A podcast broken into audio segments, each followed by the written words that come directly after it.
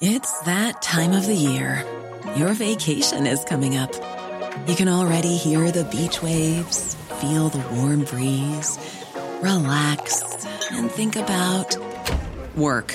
You really, really want it all to work out while you're away. Monday.com gives you and the team that peace of mind. When all work is on one platform and everyone's in sync, things just flow wherever you are. Tap the banner to go to Monday.com.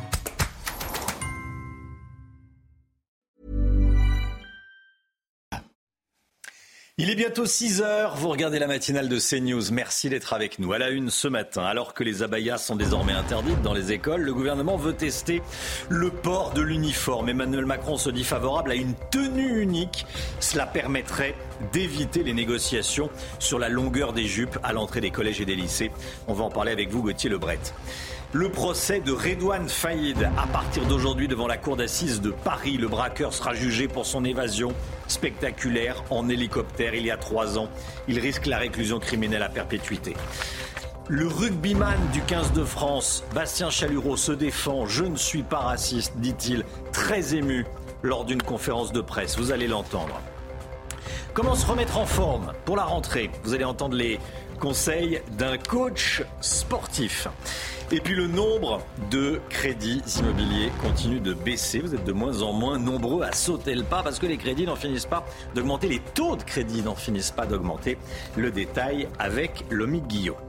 L'interdiction du port de la baya à l'école n'a donné lieu officiellement, en tout cas, à aucun incident. C'est ce qu'a dit Elisabeth Borne hier en déplacement. Elle était en déplacement en Ille-et-Vilaine, la Première ministre. Hein. Et pourtant, il est parfois euh, difficile pour les proviseurs de faire euh, appliquer cette règle au contour euh, parfois un peu flou. Illustration dans ce reportage à Lyon, au lycée La Martinière du Cher, Juliette Sada et Mathilde Libanez. Dans ce lycée de Lyon, le respect de l'interdiction du port de la baya est scruté de près. Comme chaque rentrée, les élèves sont accueillis par le proviseur. Cette année, les arrivants qui ne respectent pas la loi de mars 2004 sont pris en aparté. Vous le rangez bien dans votre sac, c'est le règlement intérieur. Mettez-le dans votre sac. Globalement, le retour en classe s'est déroulé sans tension.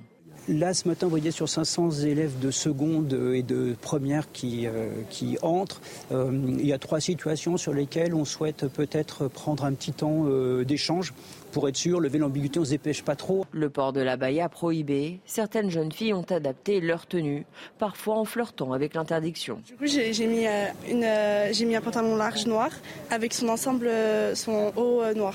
Une interdiction qui laisse encore perplexes les principales concernées. Euh, bah, il y a d'autres euh, sujets plus importants comme le harcèlement scolaire par exemple. Ah, bah, ça n'a rien à voir en fait, c'est pas un vêtement religieux.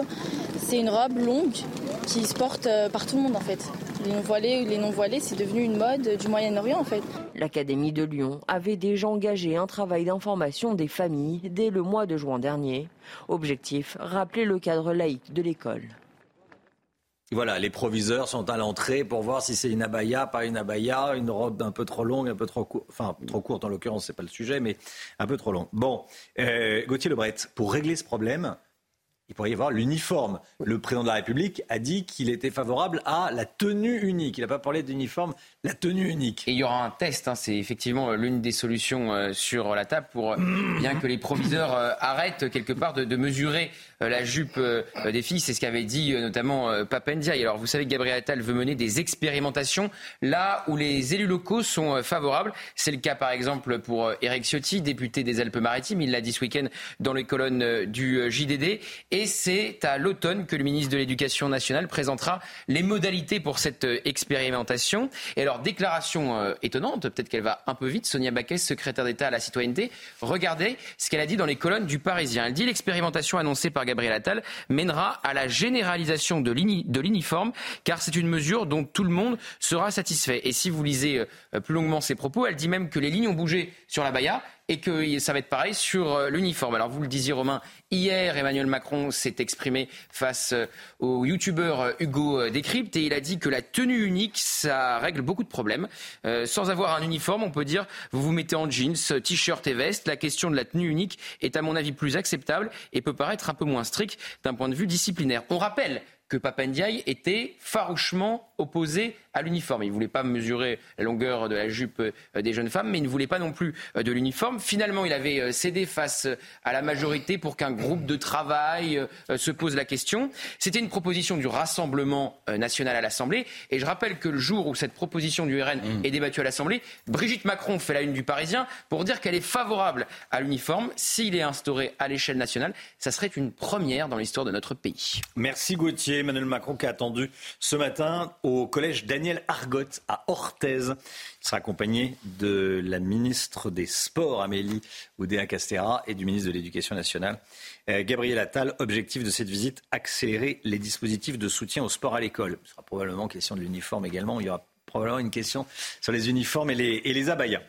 Euh, aujourd'hui s'ouvre le procès de Redouane Faïd devant la cour d'assises de, Paris. Il sera jugé pour son évasion de la prison de Réau à bord d'un hélicoptère, Chana. Hein. Redouane était incarcéré pour avoir organisé un braquage qui a conduit à la mort de la policière Aurélie Fouquet. Onze autres personnes accusées de l'avoir aidé à s'évader sont également appelées à comparaître. Un procès sous haute sécurité qui doit prendre fin le 20 octobre prochain. Retour sur cette affaire avec Célia Barotte. Il est surnommé le roi de la belle et c'est pour sa spectaculaire évasion en hélicoptère depuis la prison de Réau en 2018 qu'il va être jugé à partir de ce mardi. Redouane Faïd et onze autres personnes, dont quatre membres de sa famille, sont accusés d'association de malfaiteurs, détournement d'aéronefs et d'évasion en bande organisée. Mais selon son avocate, le braqueur multirécidiviste aborde sereinement ce procès. C'est quelqu'un qui a confiance en la justice, c'est quelqu'un qui a confiance en l'autorité judiciaire et qui n'a jamais perdu ce lien avec, euh, euh, la magistrature pour qu'il ait un, respect profond. Après trois mois de cavale, c'est dans l'Oise, à Creil, la ville où il a grandi, que Redouane Faïd a été repéré, dissimulé sous une burqa. Arrêté le 3 octobre 2018 dans un appartement, il est actuellement détenu à la maison d'arrêt de Fleury-Mérogis et placé à l'isolement. En fait, on a construit un régime de détention quasi sur mesure pour Edouard Faïd. À titre d'exemple, il a euh, des fouilles extrêmement régulières, il a euh, un hygiaphone qui le coupe de tout contact physique, isolé du reste de la détention et isolé évidemment de, de l'extérieur. Déjà condamné à 25 ans de réclusion criminelle pour un braquage commis en 2010, cette fois, Redouane Faïd encourt la perpétuité. Les larmes de Bastien Chalureau, le rugbyman a pris la parole hier pendant euh, un point presse, une conférence de presse du, 15 de France. Il tenait à, donner sa version sur la, polémique qui le concerne à quelques jours du début de la Coupe du Monde de rugby. Oui, je rappelle que sa présence dans le groupe des Bleus pour la Coupe du Monde pose question après une condamnation en 2020 pour violence raciste. Yael Benamou. En pleine conférence de presse, après avoir clamé à plusieurs reprises son innocence, le rugbyman de 31 ans s'effondre. Ça touche pas que moi, ça touche, ça touche ma famille.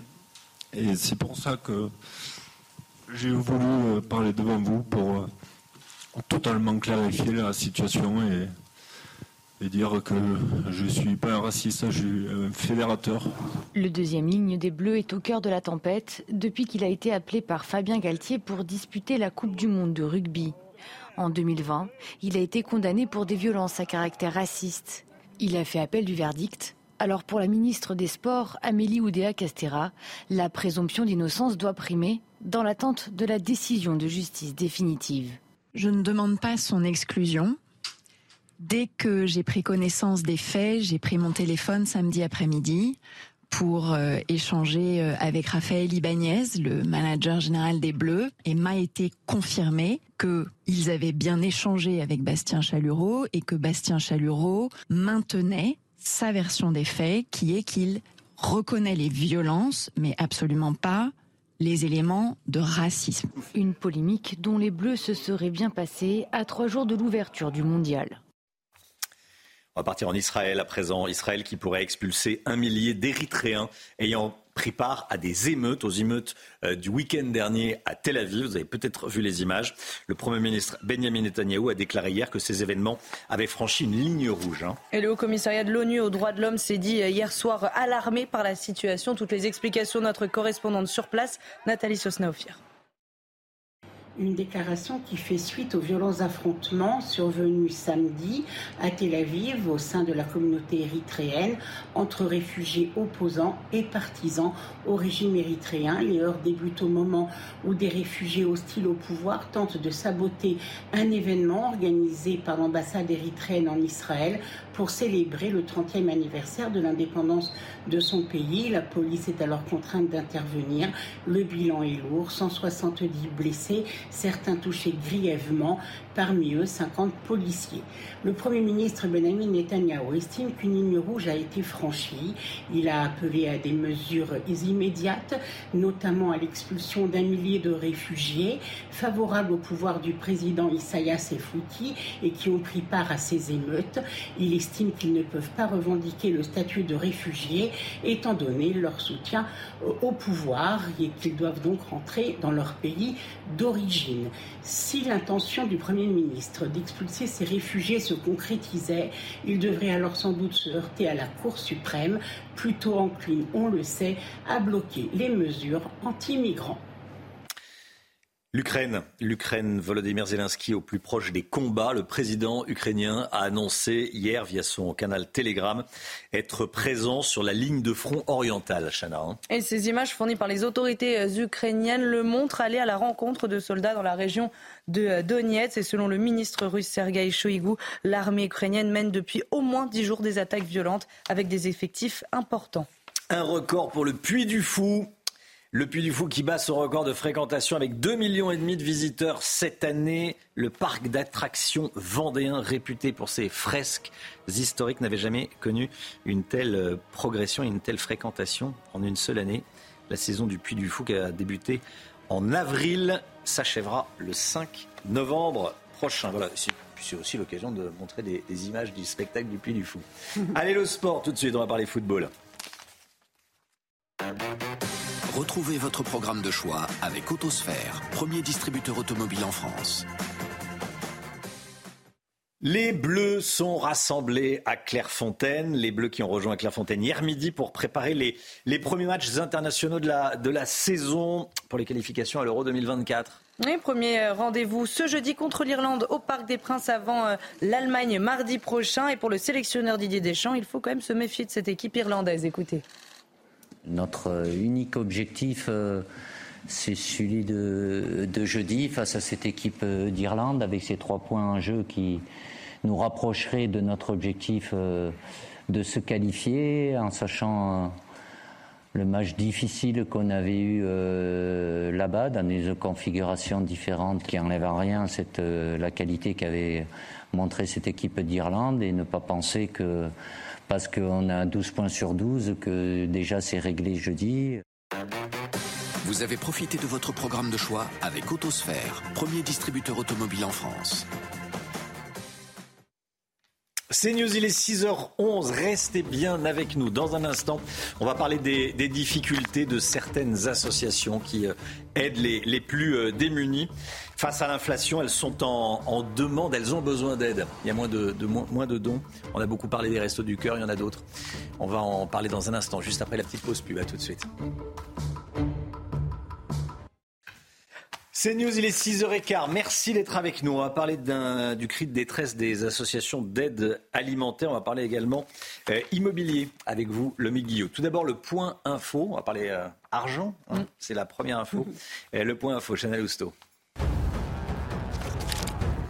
Les prix des carburants au plus haut comptaient 1,95€ le litre de samplon 95, 2 euros le litre de samplon 98 et près d'1,90€ le litre de gasoil, soit une hausse de 4 centimes en moyenne en un mois. Un coup dur pour les automobilistes, d'autant plus que Bruno Le Maire a écarté la possibilité d'une nouvelle ristourne à la pompe. Tous les détails avec Lomi dans le journal de 6h30. Emmanuel Macron favorable à un forfait de train à l'allemande. Hier, le chef de l'État a répondu en direct aux questions d'Hugo Décrypte pendant près de deux heures. Ce forfait permet pour 49 euros par mois de circuler en illimité sur tout le réseau ferré. Le président de la République a demandé au ministre des Transports de lancer ce dispositif dans toutes les régions prêtes à le faire. Et puis Woody Allen prend la défense de Luis Rubiales depuis la Mostra de Venise. Dans le quotidien espagnol El Mundo, il dit il ne l'a pas violée, c'était juste un baiser entre, avec une amie. Le réalisateur américain ne voit pas le mal et ne comprend pas qu'on puisse perdre son travail pour, je cite, un baiser en public. C'est la parole de Woody Allen. Voilà, il a été hué, accueilli, on va dire accueilli par des féministes à Venise. Hein. Oui, pendant la projection mm. de, son film. Mais pour ses affaires personnelles. Et voilà. Pas pour ses déclarations. Pas pour ses déclarations. Le cri de détresse des associations d'aide alimentaire. Face à l'inflation, elles ont plus de demandes et elles reçoivent moins de dons. Alors, elles demandent en urgence des solutions concrètes à Emmanuel Macron, Aminata Dem et Léo Marcheguet. Regardez. Depuis plusieurs mois, les associations d'aide alimentaire enregistrent une augmentation du nombre de bénéficiaires. Si les dons financiers ne sont pas moins importants, ils stagnent. Et pour cause, les Français ont du mal à remplir leur propre frigo. L'inflation qui rend les, gens euh, euh, plus fauchés, moins à l'aise avec leur argent. Beaucoup de personnes s'appauvrissent, ne, le peuvent plus. En moyenne, 5 milliards d'euros sont donnés aux associations d'aide alimentaire chaque année. Mais avec l'inflation, de nouveaux profils de bénéficiaires ont fait leur apparition et les stocks deviennent insuffisants. Nos coûts ont augmenté de 20%. Les frigos, l'essence. Aujourd'hui, quand on achète des pâtes ou quand on achète du lait, le lait, on le payait euh, moins de 60 centimes, on paye presque un euro. Comme les Restos du Cœur, la Croix-Rouge, la Banque alimentaire et le Secours populaire en appellent au chef de l'État. Ils prennent les choses à bras-le-corps et qu'ils l'entendent directement de la bouche de ces milliers et dizaines de milliers de bénévoles qui sont sur le terrain et qui voient la France des Français. Pour l'heure, les associations sont contraintes de rationner les produits par bénéficiaire lors des distributions dans l'attente d'une solution pérenne. Quelles sont vos bonnes résolutions pour cette rentrée? Tiens, je vous pose la question euh, chez vous, autour de la table, les bonnes résolutions, Chana? Bien manger, faire du sport, les classiques. Quoi. Après, vous avez, Chana qui s'y tient, vous avez moi qui s'y tient pas. Le mec Guillaume, qu'est-ce que vous faites, vous? J'y pense. c'est déjà pas mal. Et vous, vous l'appliquez euh, là cette année Non, je, faire du sport. rien du tout. Oui, bon, j'en fais déjà un petit peu. Euh. Bon, se faire du sport, de toute façon, ça, c'est toujours bon pour la santé. Hein. Euh, se remettre au sport après de longues semaines de vacances sans effort.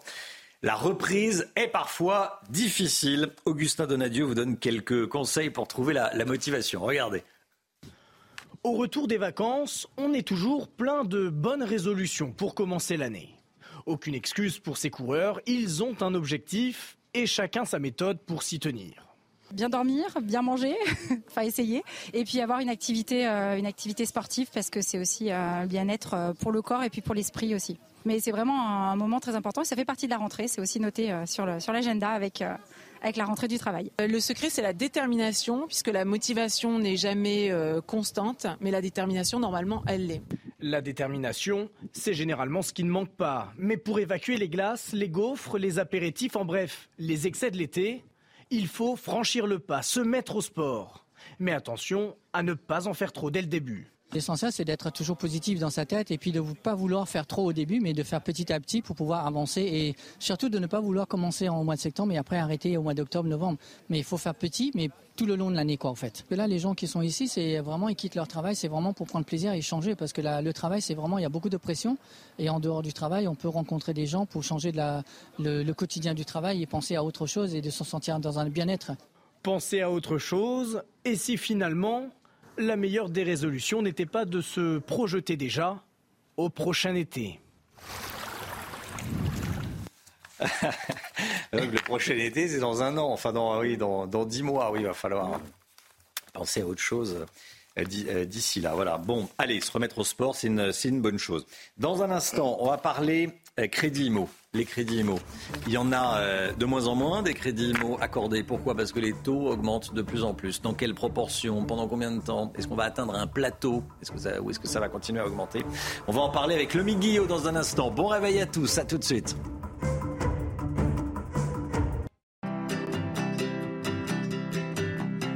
Votre programme avec Lesia, assureur d'intérêt général. Le nombre de crédits immobiliers euh, accordés ne cesse de s'effondrer. Le marché du crédit immo recule mois après mois, avec de moins en moins de, crédits accordés par, euh, la banque. Euh, quels sont les derniers chiffres déjà, le Guillaume? Ce qu'on peut dire, Romain, c'est qu'on est revenu au, niveau de 2014. En réalité, euh, c'est un retour à la normale après des années de crédit euh, facile et, pas cher. Il y a deux courbes hein, qui évoluent et, qui se croisent. Plus les taux remontent, eh bien moins on accorde de, de crédit. Ce qui est logique parce que ces crédits coûtent de plus en plus cher et les ménages sont de moins en moins solvables. En juillet, on a accordé 12 milliards d'euros de prêts immobiliers. Alors ça peut sembler énorme, mais c'est quand même 43% de moins que l'année dernière à la même période. Dans le même taux, les taux, eux, ont atteint 3,32% hors assurance. En clair, le taux auquel on emprunte a doublé en un an. On n'avait pas connu ça depuis 10 ans. Qu'est-ce que ça change concrètement pour les ménages? Eh bien, des taux plus élevés, c'est un crédit plus cher. En janvier 2022, avec un revenu de 4 000 euros par mois, un couple pouvait emprunter 280 000 euros. Aujourd'hui, ce n'est plus que 220 000 euros. C'est une baisse de 20 du pouvoir d'achat. Sauf que dans le même temps, les prix de l'immobilier, eux, ont continué d'augmenter. Ce même couple pouvait donc acheter 27 mètres carrés à Paris en janvier 2022 et seulement 20 mètres carrés, à peine plus aujourd'hui. Alors, comment le marché peut évoluer? Voilà, on a dressé le constat. Maintenant, qu'est-ce qui va se passer? Eh bien, du côté des taux, mauvaise nouvelle, la hausse va se poursuivre. Les taux pourraient même rapidement flirter avec les 4%, signe de cette hausse attendue, le fameux taux d'usure. On en parle régulièrement. C'est le taux maximum auquel on peut emprunter quand on ajoute l'assurance, les frais de dossier et, tous les frais. Il a été relevé euh, le 1er septembre. Il atteint aujourd'hui 5,56%. Et de leur côté, les banques, elles, eh bien, elles assument d'accorder moins de crédit parce qu'elles cherchent la rentabilité elles cherchent les marges et elles veulent mieux sélectionner les dossiers. Ça va donc continuer à être euh, difficile. En fait, l'évolution du marché repose vraiment sur l'évolution des prix. C'est là la clé.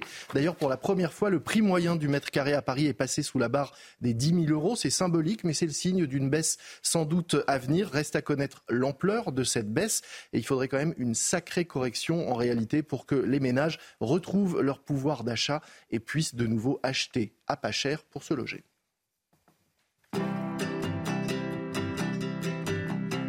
C'était votre programme avec Lesia, assureur d'intérêt général. C'est News, 6h26, le temps tout de suite, Alexandra Blanc. C'est l'heure de vous plonger dans la météo avec Mondial Piscine. Mondial Piscine, la passion de réaliser vos rêves. Alexandra, la journée d'hier a été une journée historiquement chaude. Hein ah oui, avec Romain, 25,1 degrés à l'échelle nationale, donc un, indicateur thermique particulièrement élevé, c'est-à-dire que globalement, à l'échelle nationale, si on prend toutes les températures de toutes les villes, et bien globalement, vous aviez localement 25,1 degrés. C'est donc cette journée du 4 septembre qui a été la journée euh, la plus chaude jamais enregistrée pour un mois euh, de septembre. On avait un ancien record qui était aux alentours de 24 degrés 6, c'était en euh, 1940.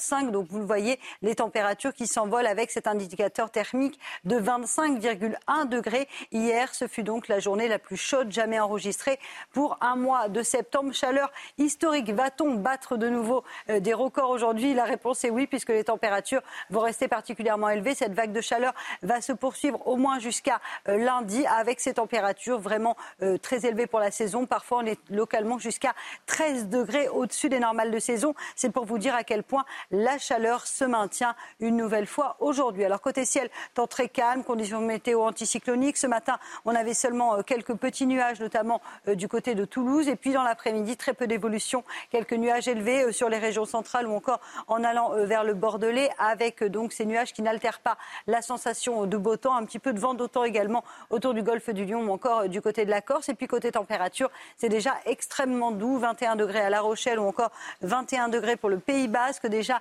19 à 20 degrés dans les rues de la capitale. Et puis dans l'après-midi, cette chaleur va gagner également la région Centre-Val de Loire ou encore la Bourgogne, la Franche-Comté où vous aurez en moyenne entre 33 et 36 degrés cet après-midi. Il faut savoir que normalement à cette période de l'année, on attend 23 degrés seulement au nord, donc on est en moyenne 10 à 12 degrés au-dessus des normales de saison. Chaleur également euh, dans le sud-ouest avec 33 degrés à Toulouse ou encore 32 degrés à Bordeaux. La suite du programme, cette vague de chaleur va durer au moins jusqu'à dimanche, voire même lundi. Alors elle est historique parce qu'elle est tardive, mais surtout parce qu'elle va durer longtemps. Regardez ces températures qui vont rester très élevées au moins jusqu'à la fin du week-end qui arrive. Donc vague de chaleur historique au nord comme au sud. On en reparlera évidemment avec de nouveaux records attendus aujourd'hui.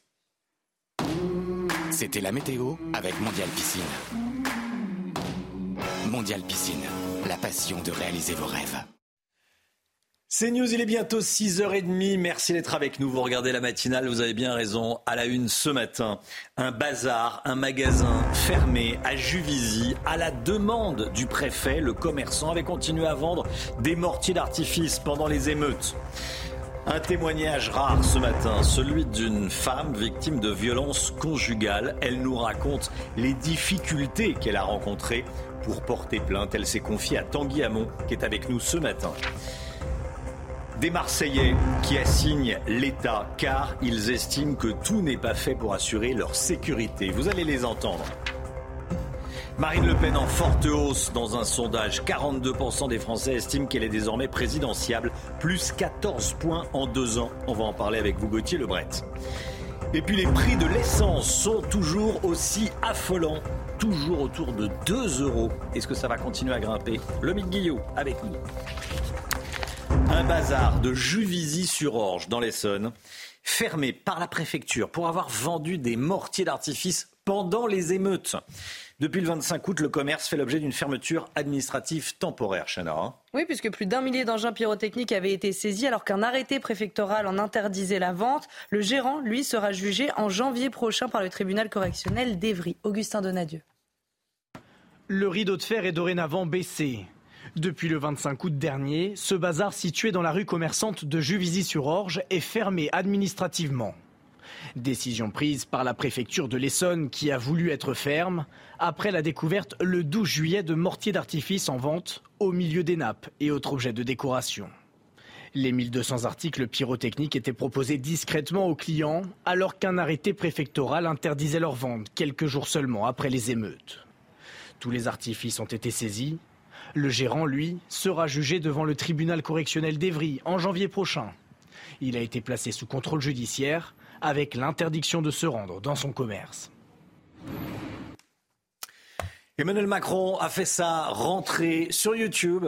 Le chef de l'État a répondu en direct aux questions d'Hugo Décrypte pendant près de deux heures. Alors parmi les sujets abordés, l'interdiction du port de l'abaya à l'école et le président de la République a mmh. fait indirectement le lien avec l'assassinat de Samuel Paty. Les chefs d'établissement, à juste titre, ont dit la pression est trop grosse sur nous. On a des parents qui nous défient, on a des gens qui veulent, en fait, qui testent la laïcité. Il ne faut pas se tromper. Nous vivons dans notre société aussi avec une minorité, mais de gens qui, détournant une religion, viennent défier la République et la laïcité. Et, pardon, mais ça a parfois donné le pire. On ne peut pas faire comme s'il n'y avait pas eu l'attaque terroriste et, l'assassinat de Samuel Paty dans notre pays. Et ça, c'est fait. Euh, mais là, on parle, on parle de l'abaya, on ne parle pas de. Mais je ne fais aucun mais je dis juste, ce système est là. Et ça s'est fait parce qu'un enseignant apprenait la laïcité dans son cours.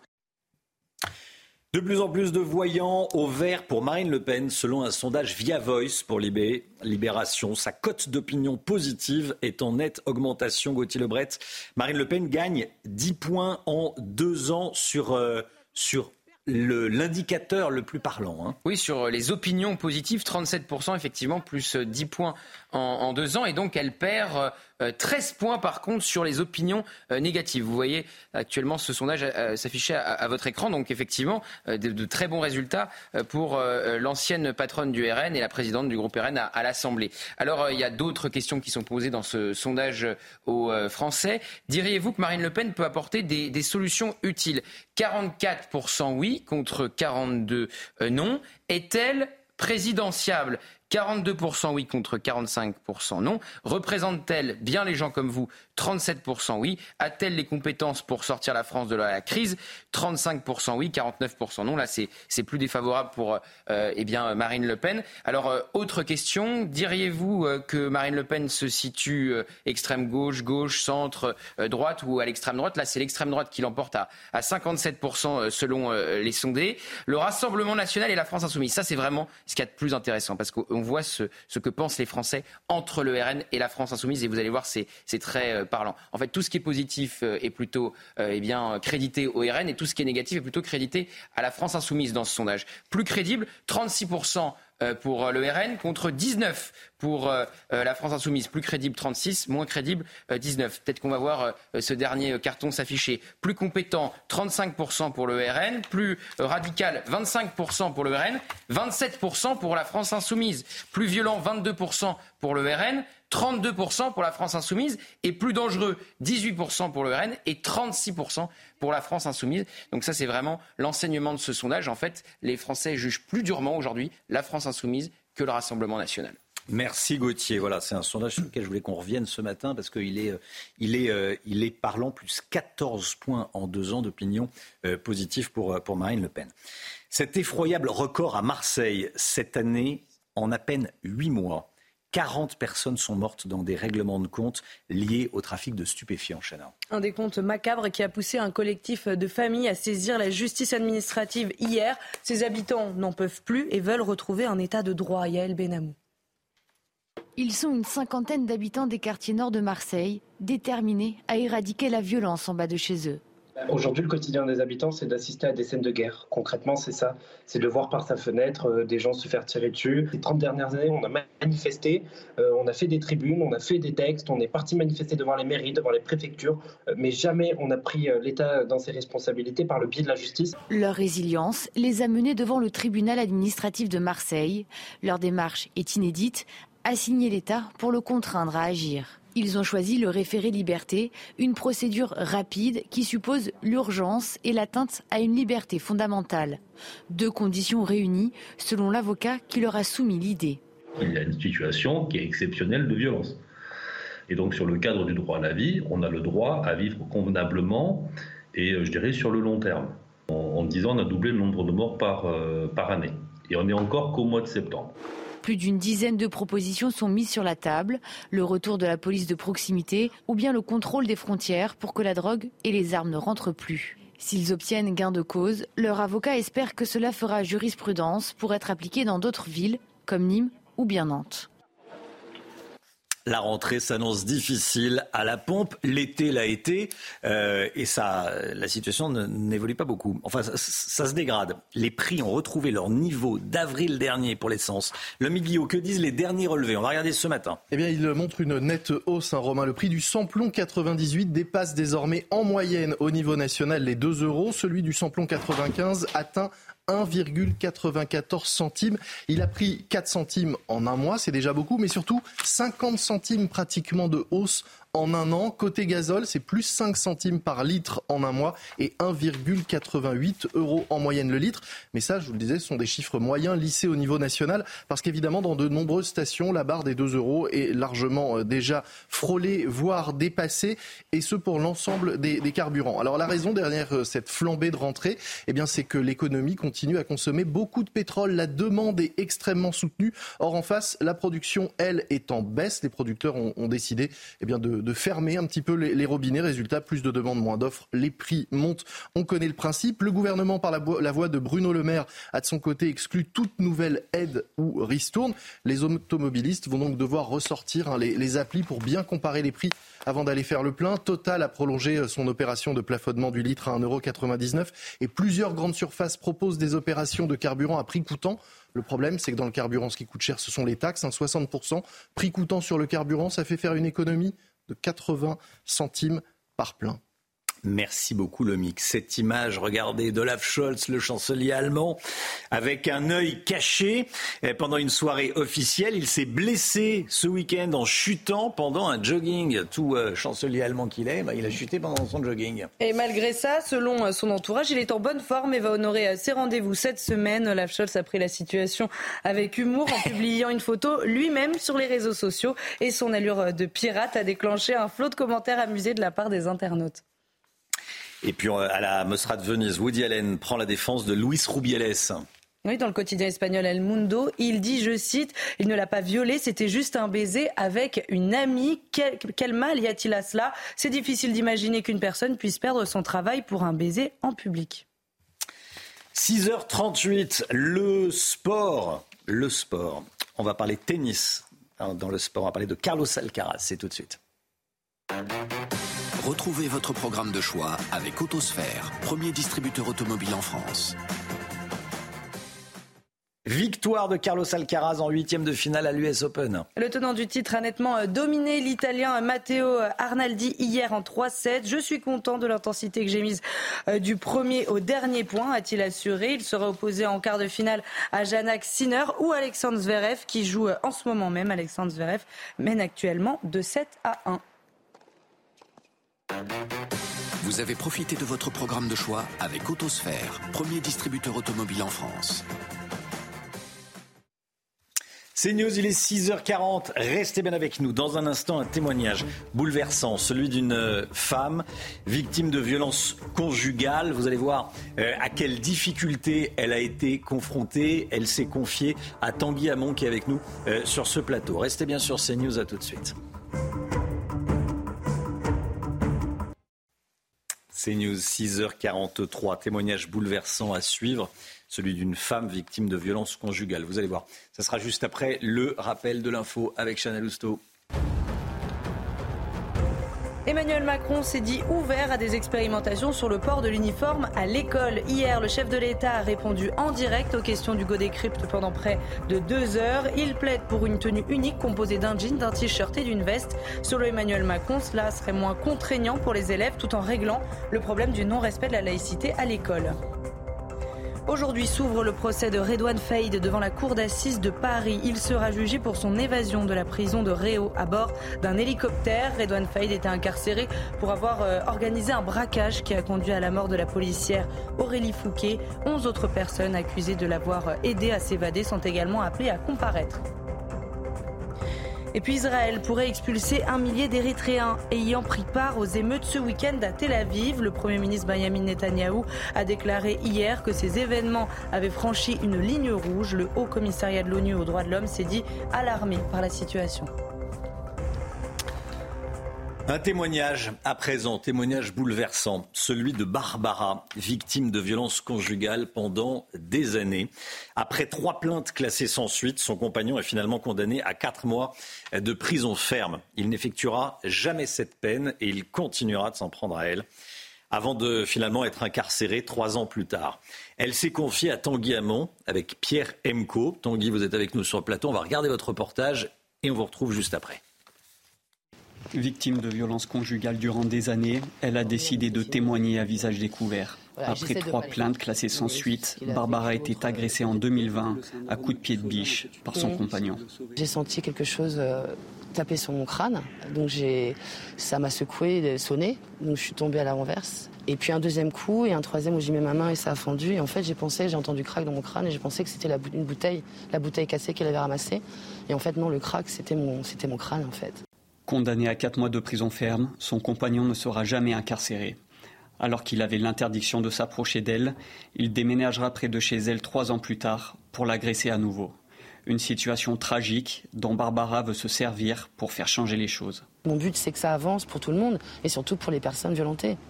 Euh, qui, sont toujours des victimes de ces personnages parce qu'ils ne vont pas en prison, parce qu'ils font semblant d'être soignés et qu'au final, euh, la justice n'a pas les moyens de les suivre.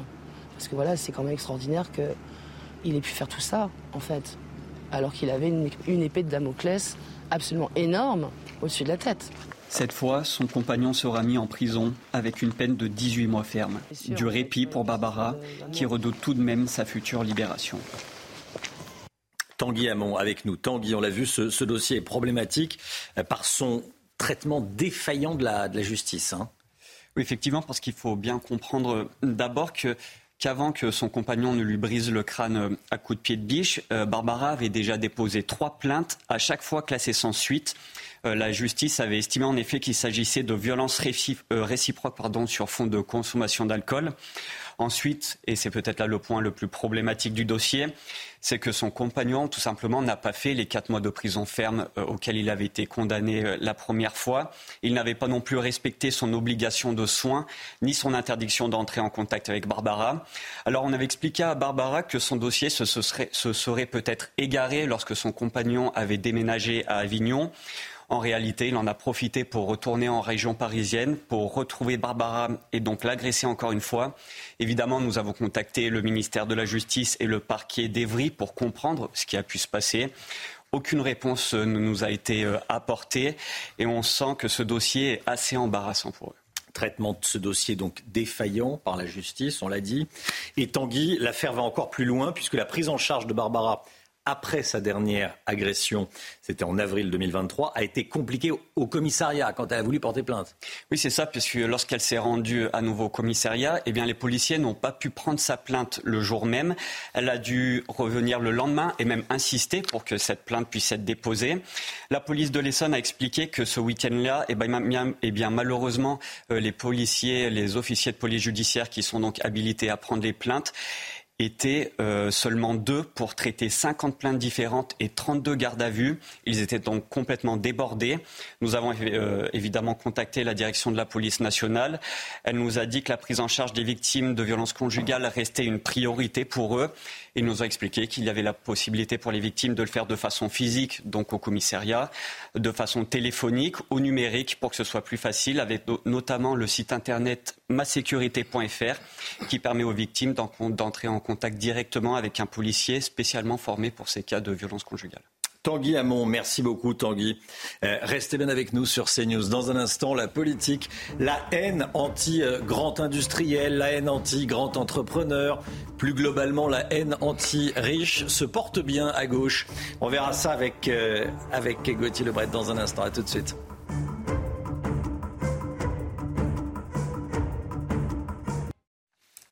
6h52, la politique. Bernard Arnault a annoncé faire un don de 10 millions d'euros au Resto du Cœur. C'est la famille Arnault qui fait ce don.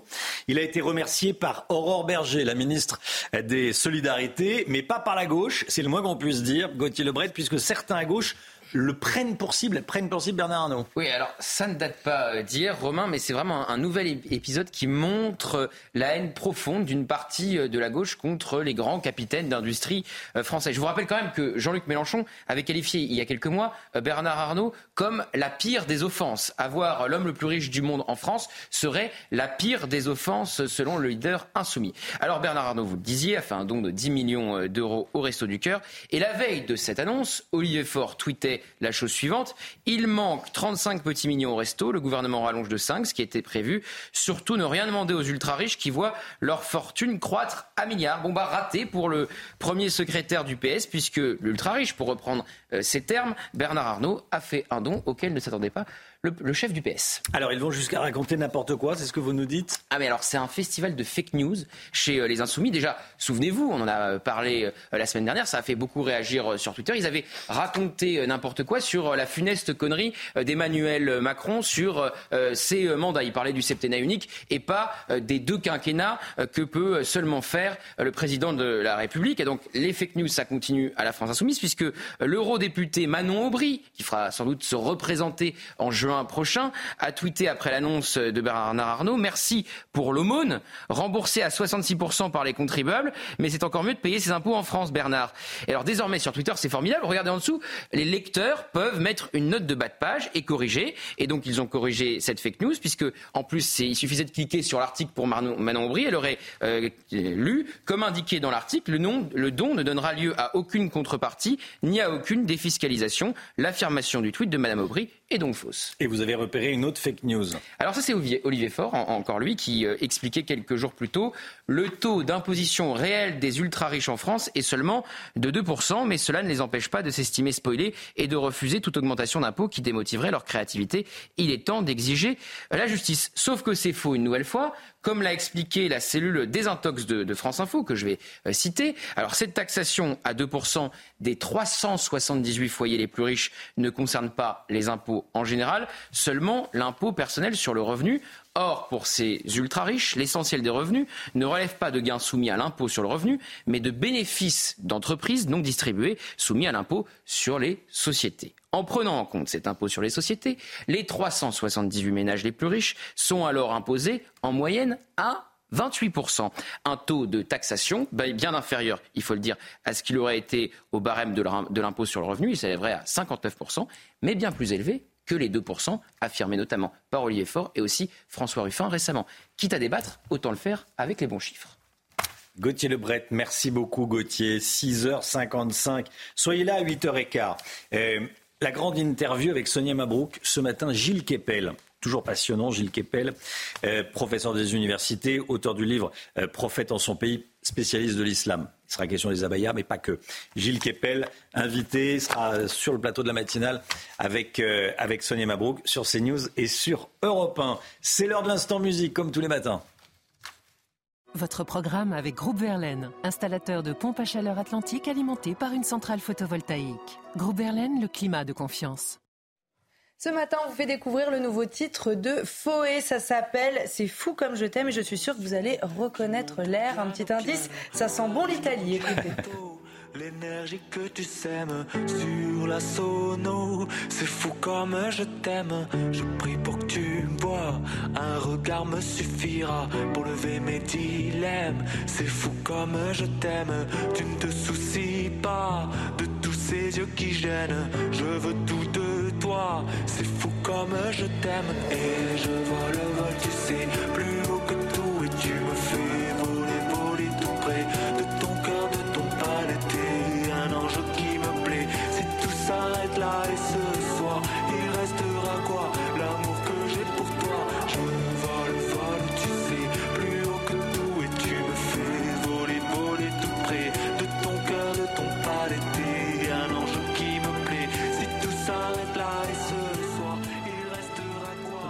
avec Groupe Verlaine. Installation photovoltaïque pour réduire vos factures d'électricité. Groupe Verlaine, connectons nos énergies.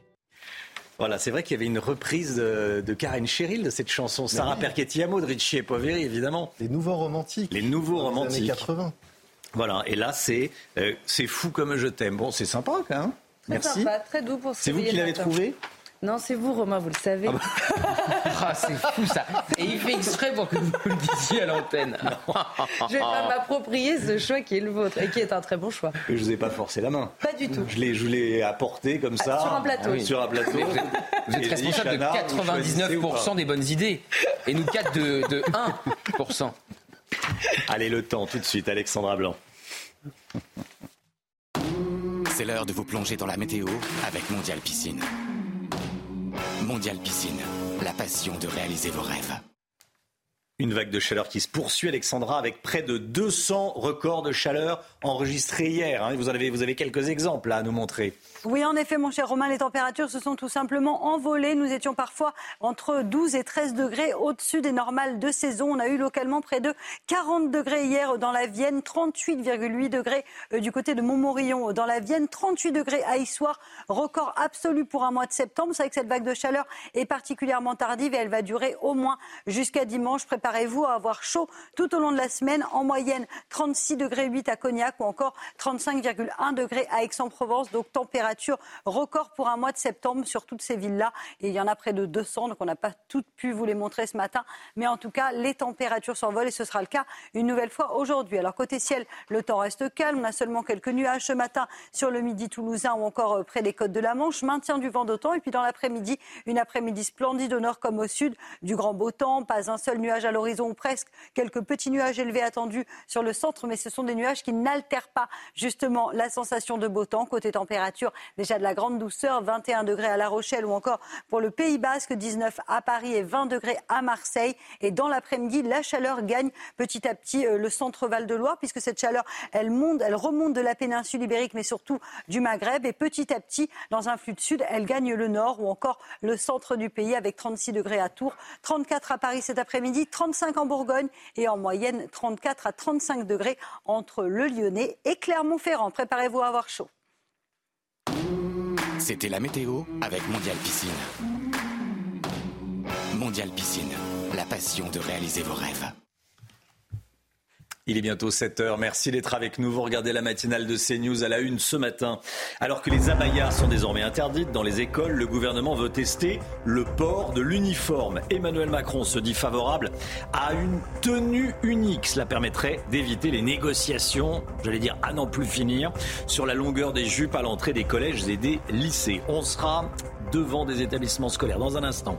Avec Augustin Donadieu à Nanterre, avec Jean-Luc Thomas à Montauban. Bonjour à tous les deux et à tout de suite.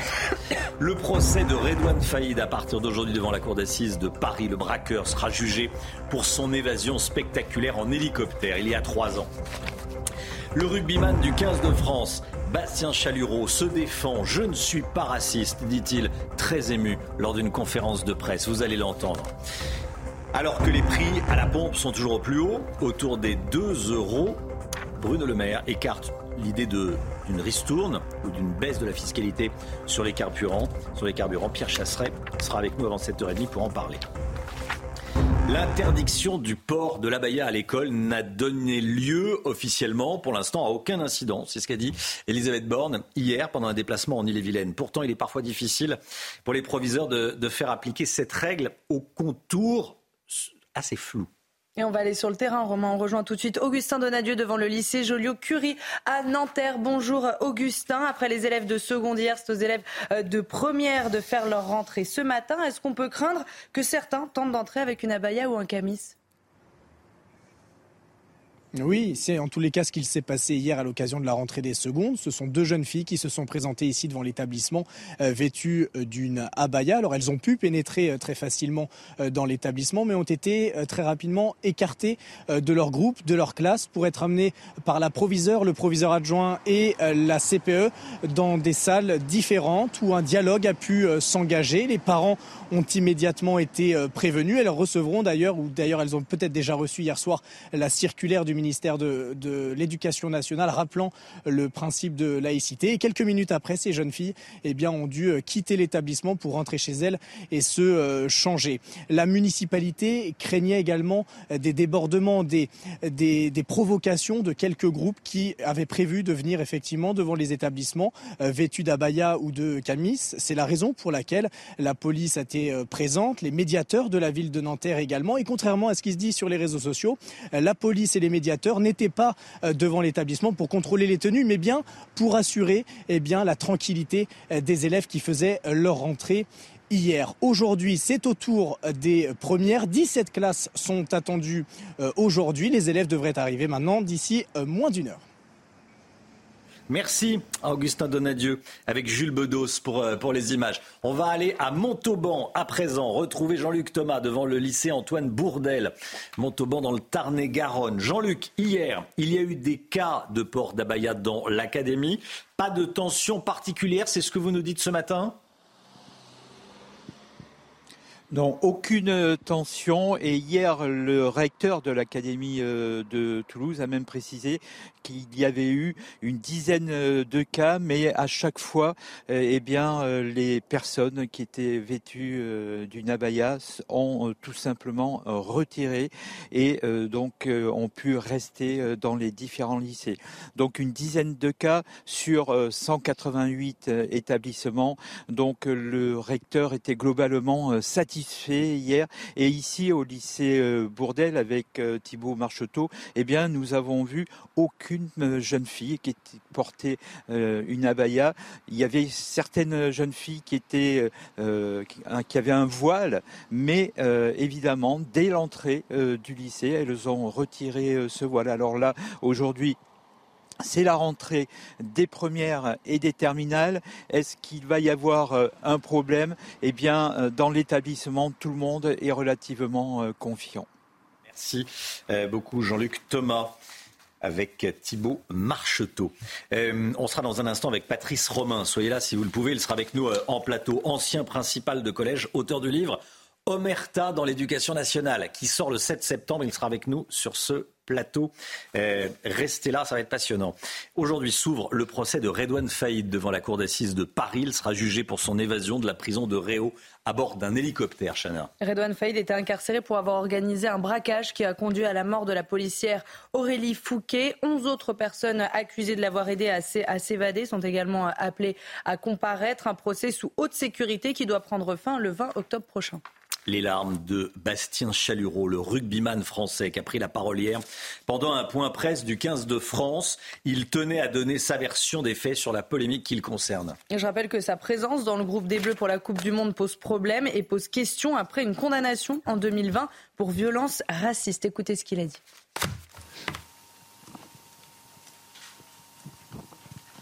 Ça, ça touche pas comment ça touche, ça touche ma famille. Et c'est pour ça que j'ai voulu euh, parler devant vous pour euh, totalement clarifier la situation et, dire que je suis pas un raciste, je suis un fédérateur. Le rugby est un sport euh, avec l'union de beaucoup de communautés. C'est ce qui fait la beauté du sport avec des caractères différents, des physiques différents. Voilà, il a fait appel. Euh, il y a donc la présomption d'innocence qui s'applique. Le sport, et on quitte le rugby pour le foot. Retrouvez votre programme de choix avec Autosphère, premier distributeur automobile en France. Du foot avec le rassemblement des Bleus à Clairefontaine. Ils ont rejoint Clairefontaine hier à midi pour préparer les premiers matchs internationaux de la, de la saison pour les qualifications à l'Euro 2024. C'est toujours un défilé de mode, hein, les arrivées des footballeurs ah à Clairefontaine. Alors le premier rendez-vous, c'est jeudi contre l'Irlande au Parc des Princes avant l'Allemagne Mmh. mardi prochain. Pour le sélectionneur Didier Deschamps, il va quand même falloir se méfier de cette équipe irlandaise. On écoute. Notre euh, unique objectif, euh, c'est celui de, jeudi face à cette équipe euh, d'Irlande avec ces trois points en jeu qui nous rapprocheraient de notre objectif euh, de se qualifier en sachant euh, le match difficile qu'on avait eu là-bas dans des configurations différentes qui enlèvent en rien cette, la qualité qu'avait montré cette équipe d'Irlande et ne pas penser que parce qu'on a 12 points sur 12 que déjà c'est réglé jeudi. Vous avez profité de votre programme de choix avec Autosphère, premier distributeur automobile en France. C'est News 7h07. Restez bien avec nous dans un instant. On sera avec Patrice Romain, ancien principal de collège. On va parler de cette rentrée un petit peu particulière. Il est l'auteur d'un livre, Omerta, dans l'éducation nationale. Il paraît que c'est compliqué de parler dans l'éducation nationale quand on est proviseur. Il va nous expliquer tout ça dans un instant, juste après la petite pause publicitaire. Petite pause pub. À tout de suite. 7h10, on est avec Patrice Romain, bonjour. Bonjour. Merci beaucoup d'être là. Ancien principal de collège et, je le disais, auteur du livre Omerta dans l'éducation euh, nationale. On voit la, la une de votre livre qui sort cette semaine. Euh, déjà, je voulais vous entendre sur le... Bon, ce qui occupe euh, les médias en ce moment, l'interdiction euh, du port de l'abaya. Bon, pour l'instant, on nous dit qu'il n'y a pas eu d'incident. A priori, on aura les chiffres dans la journée, mais qu'a priori, il n'y a pas eu d'incident. Euh, quels sont vos retours, vous, avec vos, collègues, vos, anciens collègues? J'imagine que vous parlez beaucoup, surtout quand on sort un livre. En cette première journée d'interdiction de l'abaya, qu'est-ce qui vous est remonté? Mais écoutez, enfin, je, je n'ai- je n'ai pas enquêté, mais je suis convaincu qu'effectivement, pour une fois, les chiffres qui vont être euh, divulgués euh, vont être euh, corrects.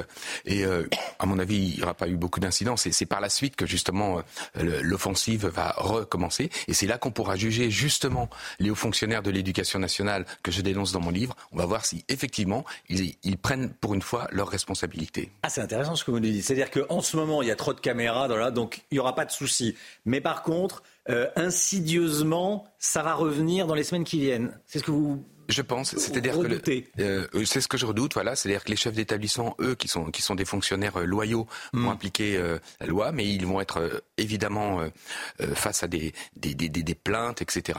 Et on verra si pour une fois, ils sont soutenus par leur hiérarchie. Hmm. Parce qu'on voyait un reportage sur, sur CNews ce matin qu'on diffusait euh, des, des, des 6 heures à Lyon, où on voyait. Alors, ce- c'était sans doute pas des abayas, mais des robes très amples qui, qui rentraient, qui rentraient. Alors, on dit, il n'y a pas de sujet, il n'y a pas d'abaya. Mais alors, effectivement, oui, c'était pas des abayas, mais le message était assez clair. Évidemment. Et c'est là-dessus que, les, que les, les, ceux qui font du prosélytisme vont s'appuyer. Et ça va être compliqué parce qu'encore une fois, ça va être euh, ju- judiciarisé. Et c'est là qu'on verra euh, le courage de, de nos dirigeants. Je parle des dirigeants, des- les hauts fonctionnaires de l'éducation nationale, puisque le ministre a été très clair. Oui, ça se joue pas au niveau des proviseurs, ça se joue à quel niveau? Du proviseur ou au-dessus de le- euh, au-dessus c'est l'inspecteur? Voilà, il y a l'inspecteur, il y a le recteur, il y a le directeur académique. Euh, ce qu'il faut comprendre, le- la carrière, la carrière des, des chefs d'établissement, principaux et proviseurs, ne dépend que de leur supérieur hiérarchique direct. C'est-à-dire que euh, ben, il faut pas qu'ils mettent à côté, quoi. Et donc, si, le, si leur supérieur hiérarchique leur dit, écoutez, euh, Là, ça fait plusieurs fois que j'ai des coups de fil de parents concernant la baya, essayer d'être un petit peu plus euh, euh, tolérant euh, parce que ça fait ça fait trop de vagues. Ben, le chef d'établissement, s'il pense à sa carrière, il s'exécute. Bah, bien sûr. Qu'est-ce qu'on fait quand on a votre supérieur qui vous dit lève un peu le pied là-dessus voilà. Et, d'ailleurs, ce, ce, ce, problème entre guillemets de la baya euh, résulte du laxisme euh, que je dénonce dans le livre, puisque euh, il y a une loi très claire concernant le port du voile et de tous les signes ostentatoires religieux. Donc si ça avait été appliqué correctement par la hiérarchie, exactement. Pas d'hier, depuis 20 ans. Voilà, il, devrait, il, ne devrait pas y avoir de problème, normalement. Mais encore une fois, c'est le pas de vague, le pas de vague, donc ben, les gens en profitent.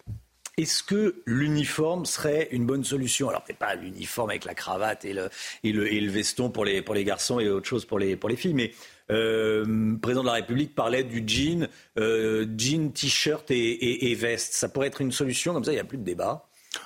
Écoutez, je connais un petit peu les dom-toms. Mmh. Euh, là-bas, tous les élèves sont en uniforme avec effectivement un jean et un polo ils n'ont pas l'air plus traumatisés que ça. Hein. Ils n'ont pas l'air plus malheureux que les autres. Voilà. Oui. Mais ça existe dans plein, dans plein d'autres bah, pays. Bien sûr, j'ai eu l'occasion d'aller en, Grande-Bretagne, c'est la même chose. Euh, voilà. Mais je, je, pense que tout, toute expérience est, bonne à effectuer. On, on, et c'est, à mon sens, euh, ce que devraient faire les politiques, c'est-à-dire on essaie quelque chose. Si ça fonctionne, c'est très bien. Si ça ne fonctionne pas, on revient en arrière. C'est comme ça qu'une société avance, plutôt d'avoir des dogmes et de s'appuyer dessus. Dans votre livre, il est question du, euh, du, pas de vague, vous le disiez. Les proviseurs qui mettent la, la poussière sous le tapis pour ne pas avoir d'ennui. Euh, on parlait de ça au sujet de la Baïa. Il y a d'autres sujets qui sont euh, sensibles Tout. Tout. Les actes d'incivilité. Tout va bien, hein, tout va bien. Mais officiellement, c'est terrible ce qui se passe. Et, je, parle au niveau des, des chefs d'établissement, mais de fait, les professeurs également s'autocensurent on ne va pas revenir sur euh, sur l'affaire Samuel Paty, entre autres, mais maintenant les, professeurs s'autocensurent. Euh, euh, un, élève qui insulte un élève, pardon, un élève qui insulte son professeur en mmh. cours, le professeur n'osera pas le signaler à son chef d'établissement parce que le chef d'établissement, sous la pression de sa hiérarchie, lui dira non, c'est pas si grave que ça, il faut qu'il s'exprime, etc. Et c'est terrible, terrible cette omerta, c'est terrible. C'est d'ailleurs, à mon sens, euh, ce qui euh, provoque en grande partie la crise des vocations. Il y a évidemment les salaires, mais, mais il y a ces conditions de travail et ce, ce harcèlement constant, euh, c'est vraiment psychologiquement très très difficile à vivre. Depuis Samuel Paty, on a dit que c'était réglé, que les profs allaient être suivis, allaient être protégés, allaient pouvoir bénéficier de la, de la protection fonctionnelle. Ça veut dire qu'ils sont protégés dans le cadre de leur fonction. Vous dites que dans les faits, euh, dans la réalité, euh, j'aime bien qu'on décrive la réalité, euh, c'est pas le cas. Évidemment. Évidemment, à l'éducation nationale, entre les paroles et les actes, mais, mais, la différence est abyssale. Moi, à chaque fois que j'ai des, des, des, problèmes euh, dans, dans, dans, mon établissement, et j'ai un tas de témoignages dans le livre de, de, de collègues qui réagissent de la même... J'ai une collègue, je vais juste vous donner un exemple, oui. qui dit, je suis principal depuis 26 ans, je dois vraiment être mauvaise parce qu'à chaque fois que ma hiérarchie a eu à trancher entre ma décision et celle de parents, de professeurs, d'élèves, à chaque fois, elle a tranché en ma défaveur. Voilà, tout est dit. Tout est dit, tout est dit. Merci beaucoup. Merci Patrice Romain d'être venu ce matin sur le plateau de la matinale de, moi qui vous de, de CNews, ancien principal de collège et vous dites tout dans euh, Omerta, dans, euh, dans l'éducation euh, nationale. Voilà des, des témoignages de, de chefs d'établissement qui sortent du silence. Vous connaissez la, la maison par cœur. Hein, vous connaissez la maison par cœur, évidemment. Vous avez été proviseur pendant combien de temps? 22 ans. 22 ans. Donc vous connaissez le métier par cœur, vous avez été confronté à tout. Un petit peu. Merci beaucoup Patrice Romain. Merci d'être venu ce matin sur le plateau de, de CNews. Il est 7h17, le point info avec Chanel Housteau. Tout de suite. Les prix des carburants au plus haut compté 1,94€ le litre de samplon 95, 2 euros le litre de samplon 98 et près d'1,90€ le litre de gasoil, soit une hausse de 4 centimes en moyenne en un mois. Un coup dur pour les automobilistes, d'autant plus que Bruno Le Maire a écarté la possibilité d'une nouvelle ristourne à la pompe. Emmanuel Macron favorable à un forfait de train à l'allemande. Hier, le chef de l'État a répondu en direct aux questions du Godécrypte pendant près de deux heures. Ce forfait permet pour 49 euros par mois de circuler en illimité sur tout le réseau ferré. Le président de la République a demandé au ministre des Transports de lancer ce dispositif dans toutes les régions prêtes à le faire. Et puis Woody Allen prend la défense de Luis Rubiales depuis la Mostra de Venise. Dans le quotidien espagnol El Mundo, il dit il ne l'a pas violée, c'était juste un baiser avec une amie. Le réalisateur américain ne voit pas le mal et ne comprend pas qu'on puisse perdre son travail pour, je cite, un baiser en public.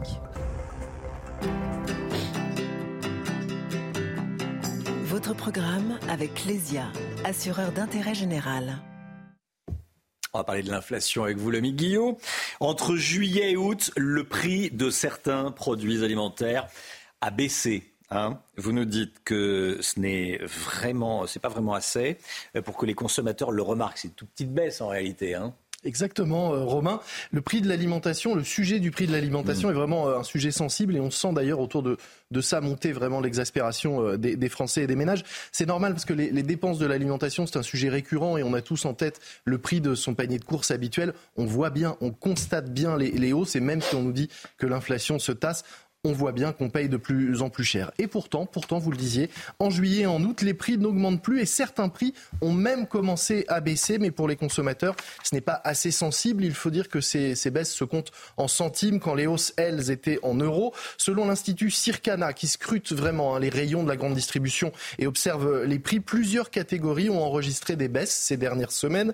Des baisses de 0,3 à 0,6%, c'est vraiment peu. Mais c'est le cas sur les pâtes, les huiles, le café en dosette, les cordons bleus, les nuggets de poulet, les pâtes feuilletées et brisées qu'on achète tout préparé, et puis hmm. le papier toilette qui est en baisse également. C'est vrai que moins 0,3 à moins 0,6% sur un prix, euh, ça passe totalement inaperçu. Oui, exactement, et c'est bien le problème, hein, parce que c'est ce que d'ailleurs semblent euh, dire de, nombreux experts de la grande distribution. Il hmm. faudrait des, des, des, baisses vraiment plus marquées pour les que les consommateurs les ressentent. On dit qu'à partir de 5%, on commence à percevoir la baisse. Là, à 0,5, on en est loin. Pour l'Institut Nielsen IQ, un autre institut qui observe les prix, pourtant, 150 produits euh, ont été euh, analysés, les prix de 150 produits, et on voit sur une semaine que 45% eh bien, des prix sont en baisse sur ce panier. 40% sont stables et 15% sont encore en légère hausse, mais il y a quand même un mouvement de baisse qui est euh, amorcé. Donc ça baisse, mais ça ne se voit pas, c'est ce que vous nous dites. Hein. Eh bien exactement, et c'est d'ailleurs pas incompatible, on part de tellement haut, on rappelle que les prix ont pris 21% dans l'alimentaire euh, en deux ans, qu'une baisse même réelle n'est pas encore ressentie. Pour euh, Olivier Dauvert, c'est un spécialiste de la grande distribution qui, qui observe tous ces sujets, on entre, dit-il, dans une période d'asymétrie des prix. En clair, les prix baissent, c'est un fait, mais la perception, c'est que les prix sont élevés, et c'est aussi une réalité.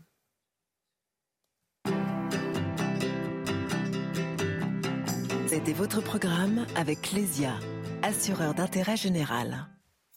Après les prix de l'alimentation, le prix de l'essence qui reste très haut, hein, on en parle depuis le début de la matinale, autour de 2 euros. Ça monte, ça monte. Bruno Le Maire euh, écarte toute idée de ristourne ou de baisse de la fiscalité sur les carburants et ça nous met Pierre Chasseret en colère.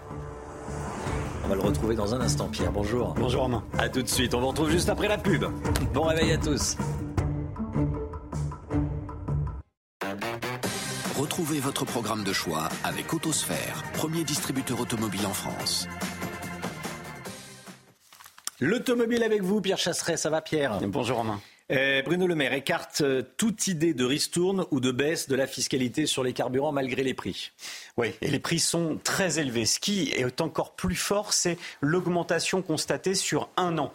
Quand on regarde de près l'évolution des prix des carburants, on est à plus 42 centimes sur le samplon 98. On est à plus de 47 centimes sur le carburant le plus vendu en France, le 95 E10. Tous les carburants sont touchés. Le gazole un petit peu moins, plus 17 centimes sur un an. Sans doute la raison pour laquelle le président de la région LR euh, des Hauts-de-France, Xavier Bertrand, avait fait cette proposition de ristourne de 15 à 20 centimes, ce qui permettait euh, de lisser, en tout cas euh, d'apaiser l'augmentation sur un an des prix des carburants et de revenir sur un prix du diesel, somme toute similaire à ce qu'il y avait l'an passé. La réponse de Bruno Le Maire, est très claire. Le ministre de l'économie, Romain, a dit non, ce ne serait pas cohérent, selon lui, par rapport à la situation budgétaire et par rapport aux efforts qui sont faits par le gouvernement sur le bouclier, notamment tarifaire, sur les prix de l'énergie. Bruno Le Maire, qui évalue la proposition de Xavier Bertrand à 12 milliards d'euros pour l'État? Oui, alors là, j'ai un petit problème de cohérence mathématique. C'est qu'il y a un an, Bruno Le Maire nous disait que 10 centimes, c'était 5 milliards de coûts pour l'État. Facile, 1 centime, 500 millions. Cette fois-ci, 15 à 20 centimes, il les évalue à 12 milliards. Ce serait plutôt 7,5 à 10 milliards. D'autre part, petit rappel de, calcul mathématique quand même, euh, il y a deux taxes pour les Français, pour nous, sur le plein de carburant. Vous avez la TICPE, c'est une part fixe, entre 60 et 70 centimes par litre, plus une TVA qui s'applique. Mais Romain, 20% de TVA de 1 euro, c'est 20 centimes.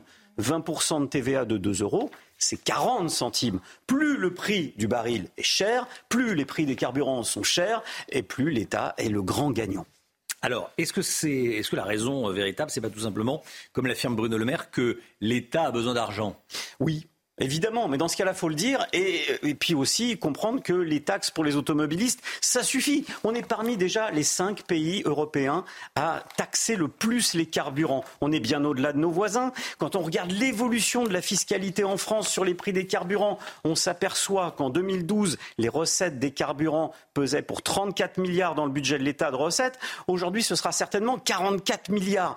Nous ne sommes pas dans une situation euh, de manque à gagner pour l'État économiquement parlant. Nous sommes dans une situation de trop perçu. Il faut donc rendre une partie de l'argent aux automobilistes parce que cette part de TVA qui dépasse les, les, évaluations budgétaires de l'État, eh bien, elle est en trop sur les prix des carburants et c'est celle-ci aujourd'hui qui matraque les automobilistes à la pompe.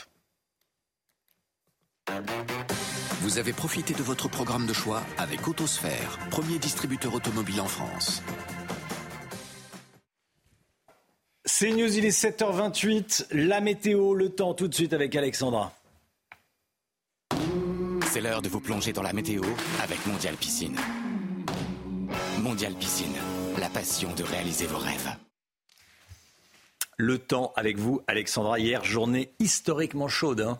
Oui, c'était la journée la plus chaude enregistrée pour un mois de septembre avec en moyenne 25,1 degrés, c'est-à-dire que c'était l'indice thermique à l'échelle nationale. On a eu en moyenne 25,1 euh, degrés la journée du 4 septembre, donc la journée d'hier devient donc la journée la plus chaude jamais enregistrée euh, pour un mois euh, de septembre avec ces températures particulièrement élevées. On parle bel et bien d'une vague de chaleur qui va se poursuivre au moins jusqu'à dimanche, voire même jusqu'à lundi. Alors côté ciel aujourd'hui, du beau temps au nord comme au sud, on retrouve seulement quelques petits nuages, notamment euh, sur les Midi-Pyrénées ou encore euh, près des côtes de la Manche. Maintient également du vent d'autant. Et puis dans l'après-midi, une après-midi splendide au nord comme au sud. Il fait beau, quelques nuages sont néanmoins attendus entre les Pyrénées et le Massif central ou encore le centre Val-de-Loire. Mais ce sont des nuages qui n'altèrent pas la sensation de beau temps. Côté température, c'est déjà extrêmement doux. 21 degrés à La Rochelle, 19 à Paris ou encore 20 à Marseille. Et dans l'après-midi, petit à petit, cette chaleur qui remonte du Maghreb va gagner les régions centrales avec 35 degrés en moyenne du côté de Lyon ou encore de Dijon. Vous aurez 34 degrés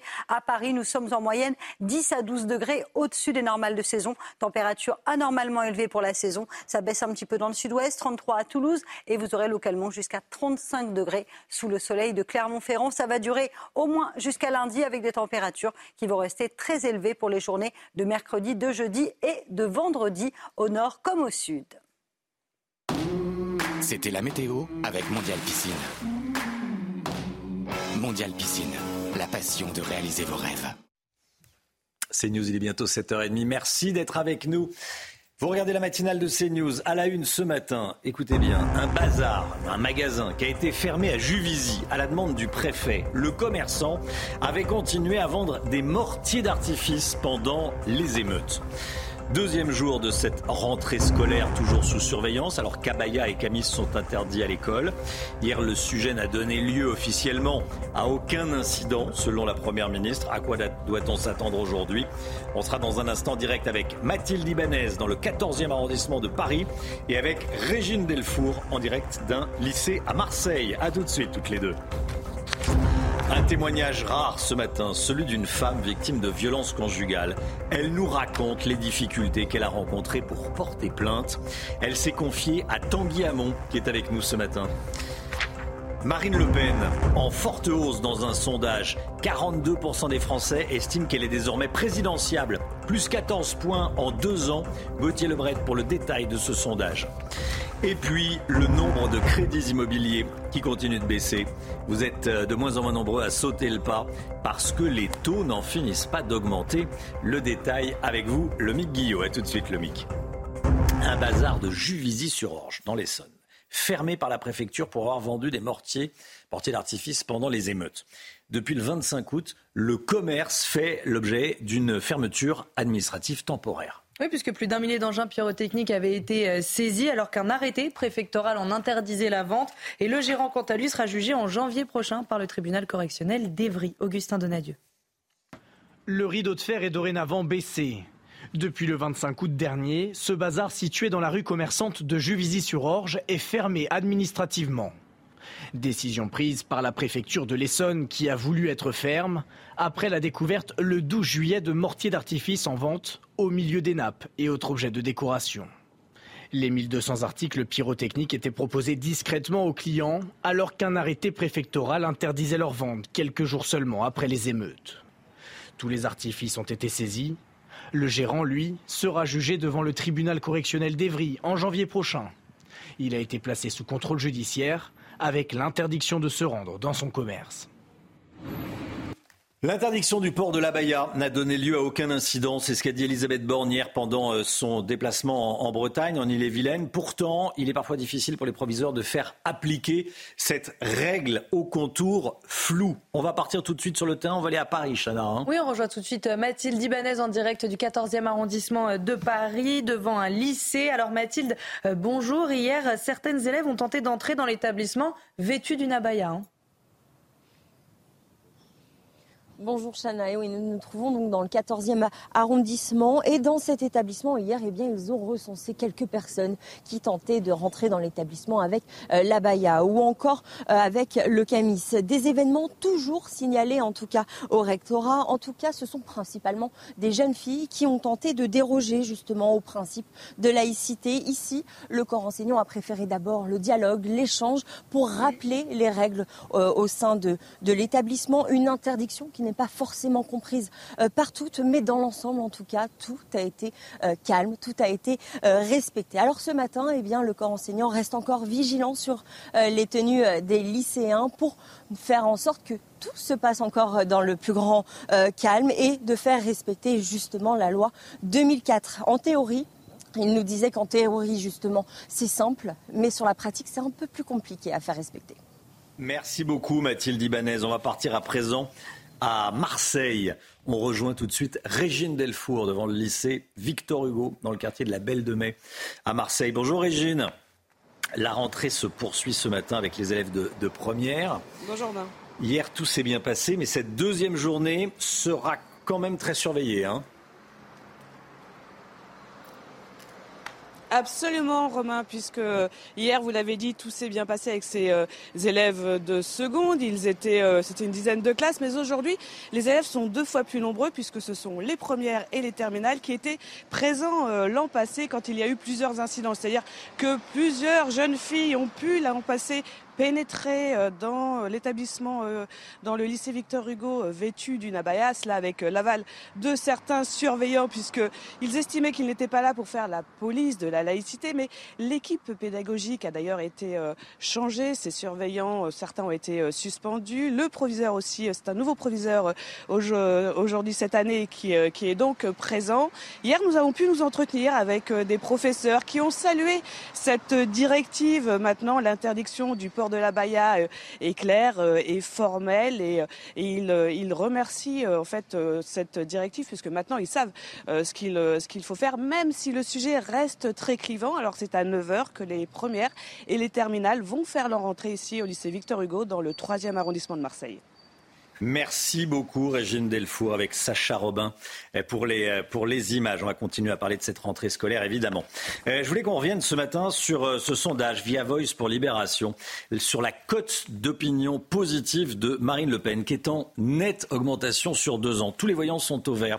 Gauthier Lebret, Marine Le Pen gagne 10 points d'opinion positive en, en deux ans. Oui, ce qui est intéressant dans ce sondage via Voice pour Libération, il y a deux enseignements. Tout ce qui est positif, effectivement, elle, gagne du terrain. Et surtout, il y a une comparaison qui fait très très mal à la France insoumise, vous allez le voir. Alors 37% d'opinion positive, c'est plus 10 points en euh, deux ans. Et elle perd 13 points en ce qui concerne ses euh, euh, eh bien, opinions négatives. Alors diriez-vous que Marine Le Pen peut apporter des solutions aux Français? 44% des sondés répondent oui, on va le voir. Vous voyez que c'est en augmentation de 8 points. Est-elle présidentiable? C'est en augmentation de 14 points. Représente-t-elle bien les gens comme vous? En augmentation de 10 points. Et a-t-elle les compétences, même si on est toujours à 35%, hein, donc c'est loin de la majorité, a-t-elle les compétences pour sortir la France des crises actuelles? Ça augmente de 8 points. Alors je vous le disais, ensuite, euh, en fait, on demande aux Français de classer euh, politiquement euh, Marine Le Pen. Alors là, pour eux, c'est très clair. Ils sont 57% à répondre qu'elle est à l'extrême droite. Et ensuite, il y a un sondage qui fait très très mal à la France insoumise parce que tout ce qui est positif est mis au crédit du RN, puisque Via Voice fait un, comparatif entre le RN et LFI. Et tout ce qui est négatif, eh bien, c'est pour la France insoumise. Donc, le RN est jugé plus crédible que la France insoumise, plus compétent, mais moins radical, moins violent et moins dangereux. Donc vous voyez que la stratégie en fait de Jean-Luc Mélenchon, la stratégie plus large de la NUPES semble ne pas marcher et au contraire même profiter au Rassemblement national, la fameuse stratégie de la bordélisation notamment de l'Assemblée nationale. Merci Gauthier. Cette image qu'on vous montre ce matin, cette image d'Olaf Scholz avec un, cache-œil. Voilà, il euh, il sort avec ce cache-œil depuis ce week-end. Il s'est blessé en chutant pendant un jogging. Oui, mais alors euh, malgré ça, il est en bonne forme selon son entourage et va honorer euh, ses rendez-vous cette semaine. Olaf Scholz a pris euh, la situation avec humour en publiant une photo lui-même sur les réseaux sociaux et son allure de pirate a déclenché un flot de commentaires amusés de la part des. Je l'ai vu passer sur Twitter parce qu'effectivement il l'a tweeté, on le verra plus tard. Mais et j'ai cru que c'était une blague, j'ai cru que c'était un montage. J'ai cru comme vous. J'ai cru exactement comme vous. C'est pas possible, on l'a fait. bon, j'ai cherché à comprendre. Jérôme Béglé avec nous. Bonjour Jérôme. Bonjour, c'est courageux déjà de se montrer en public quand on est. Euh, bah oui. Il aurait pu dire je me suspends mes activités publiques pendant 4, 5, 6, 10 jours. Non, il le fait. Il cache un œil au beurre noir. Il a un gros œil au beurre noir et il est gratigné là. Ça dépasse. Ouais, ouais, ouais. Bon, ça, voilà, tout ça, ça arrive au, chancelier allemand, au meilleur, de, tomber pendant le jogging. Déjà, il fait son jogging. Euh, allez, on va. Euh, est-ce que la régie peut me dire où est-ce qu'on va D'ailleurs, tiens. Dans un instant, restez bien avec nous. Ça sera un témoignage bouleversant. Je ne savais pas si c'était avant ou après la pub. Témoignage bouleversant juste après la publicité. Euh, celui d'une femme, Barbara, qui a été victime de violences conjugales. Elle a eu euh, les pires difficultés du monde à porter plainte. Vous allez entendre son témoignage. Elle s'est confiée à Tanguy Hamon qui est avec nous ce matin sur ce plateau. A tout de suite.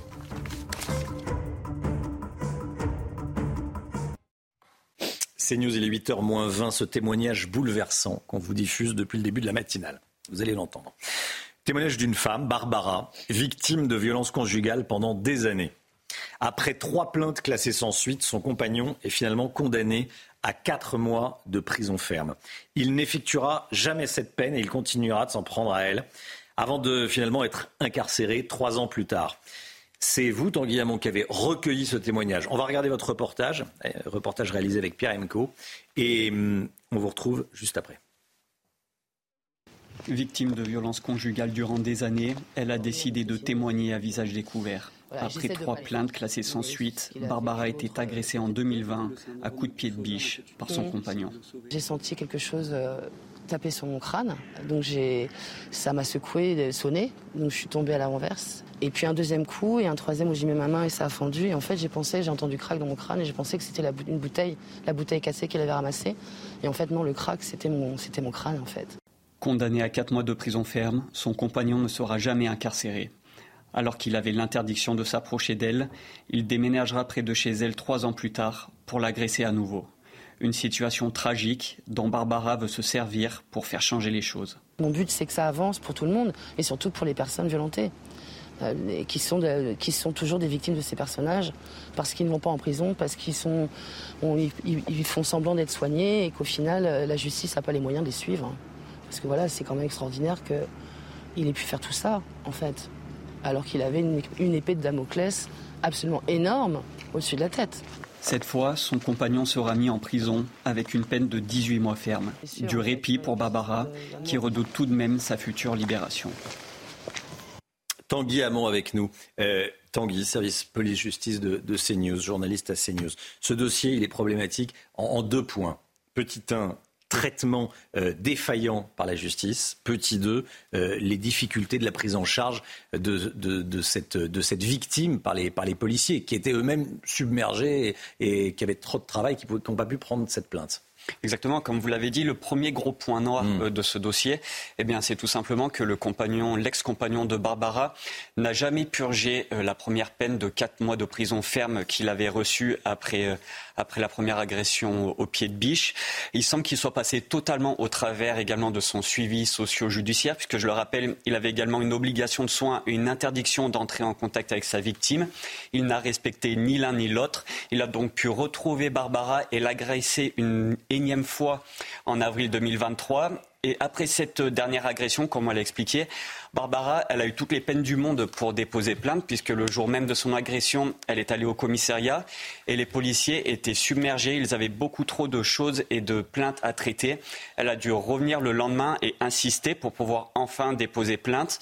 Alors évidemment, nous avons contacté à la fois le ministère de la Justice et la police nationale pour avoir des explications sur ces défaillances. Côté justice, aucune réponse ne nous a été, apportée. Pardon. On sent même de la gêne autour de cette affaire.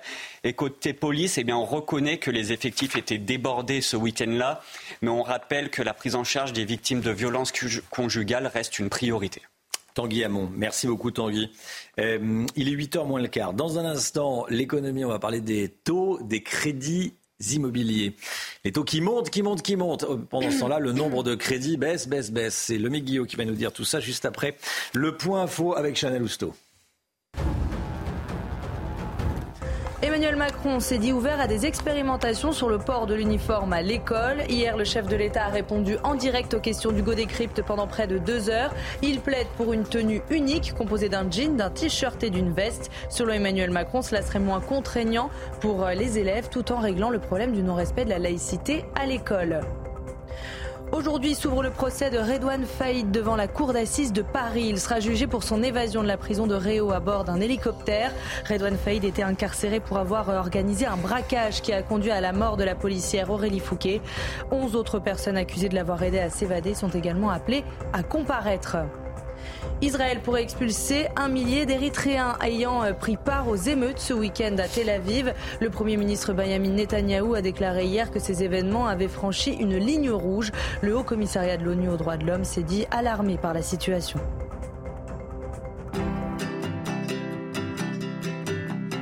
Votre programme avec Lesia, assureur d'intérêt général.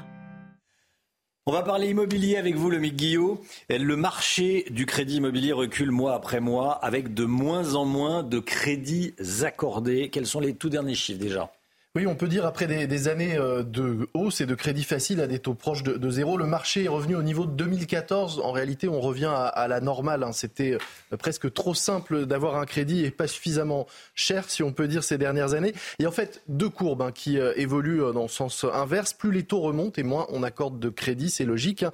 Plus il coûte cher d'emprunter, et eh bien moins les ménages sont solvables. En juillet, on a ainsi accordé 12 milliards d'euros de prêts immobiliers. Alors 12 milliards, ça peut sembler énorme, mais c'est 43% de moins que l'année dernière à la même période. Et puis dans le même taux, les taux, eux, je le disais, ont continué de grimper. 3,32% hors assurance, c'est ce que ça vous coûtera si vous empruntez sur 20 ans aujourd'hui. En clair, hein, il faut retenir que les taux ont doublé en un an. On n'avait pas connu de tels taux depuis 10 ans.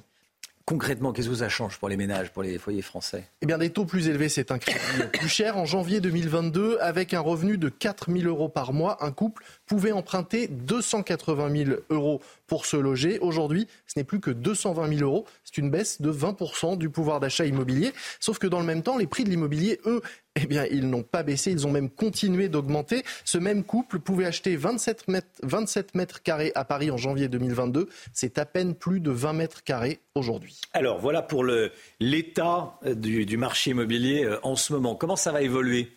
Eh bien, du côté des taux, on peut s'attendre malheureusement à de nouvelles hausses. On eh devrait flirter avec les 4%. Signe d'ailleurs de cette hausse attendue, le fameux taux d'usure, ce taux maximum auquel on peut emprunter quand on ajoute l'assurance et les frais, a été relevé le 1er septembre à 5,56%. Et puis de leur côté, les banques assument de moins euh, prêter d'argent ou en tout cas de rendre plus difficile l'accès au crédit. Tout ça pour préserver évidemment leur marge et sélectionner les dossiers les plus euh, favorables. En fait, tout va dépendre pour le marché de l'évolution des prix désormais. C'est vraiment la clé. Euh, les prix, pour la première fois d'ailleurs, le prix moyen du mètre carré à Paris est passé sous la barre symbolique des 10 000 euros. C'est symbolique, mais c'est quand même le signe d'une légère baisse des prix qui s'amorce. Reste à connaître l'ampleur de cette baisse parce qu'il faudrait une sacrée correction des prix et du marché pour que les ménages qui ont perdu, je le disais, 20% de pouvoir d'achat immobilier puissent à nouveau se loger dans des conditions favorables.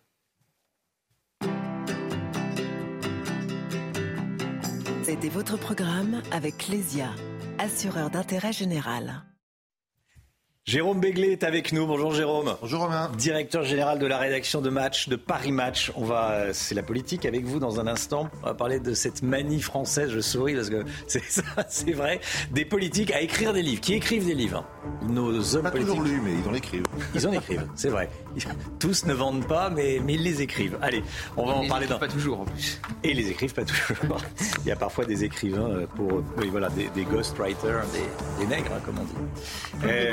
Pardon? Plume de l'ombre. Plume de l'ombre désormais. Voilà, cherchez le terme en français, euh, le nouveau terme. Allez, 7h50, on vous retrouve dans un instant. À tout de suite. La politique avec vous, Jérôme Béglé. Jérôme, vous décortiquez ce matin une manie très française. Nos hommes et femmes politiques adorent publier des livres. Et en ce moment, il en sort quasiment un chaque semaine. Alors oui, Nicolas Sarkozy, Bruno Le Maire, Ségolène Royal, François-Xavier Bellamy, David Lisnard, Pierre Moscovici, Aurélien Pradier, tous viennent de publier ou vont publier dans les prochaines semaines un livre. Et encore, cette liste est loin, très loin d'être complète. Alors ce ne sont pas forcément des essais politiques ou des mémoires, mais allez savoir pourquoi. Ils s'imaginent, ils n'imaginent pas communiquer ou dialoguer avec les Français sans régulièrement faire une incursion en librairie. Alors la record woman, toute catégorie, est Marlène Schiappa, qui depuis 2017 a publié pas moins de 12 livres chez 7 éditeurs différents, alors qu'elle était la plupart du temps ministre. Tous sur des échecs de vente, mais cela n'a dissuadé ni l'auteur ni l'éditeur de recommencer. En France, tout finit par des chansons, avait écrit Beaumarchais dans le mariage de Figaro.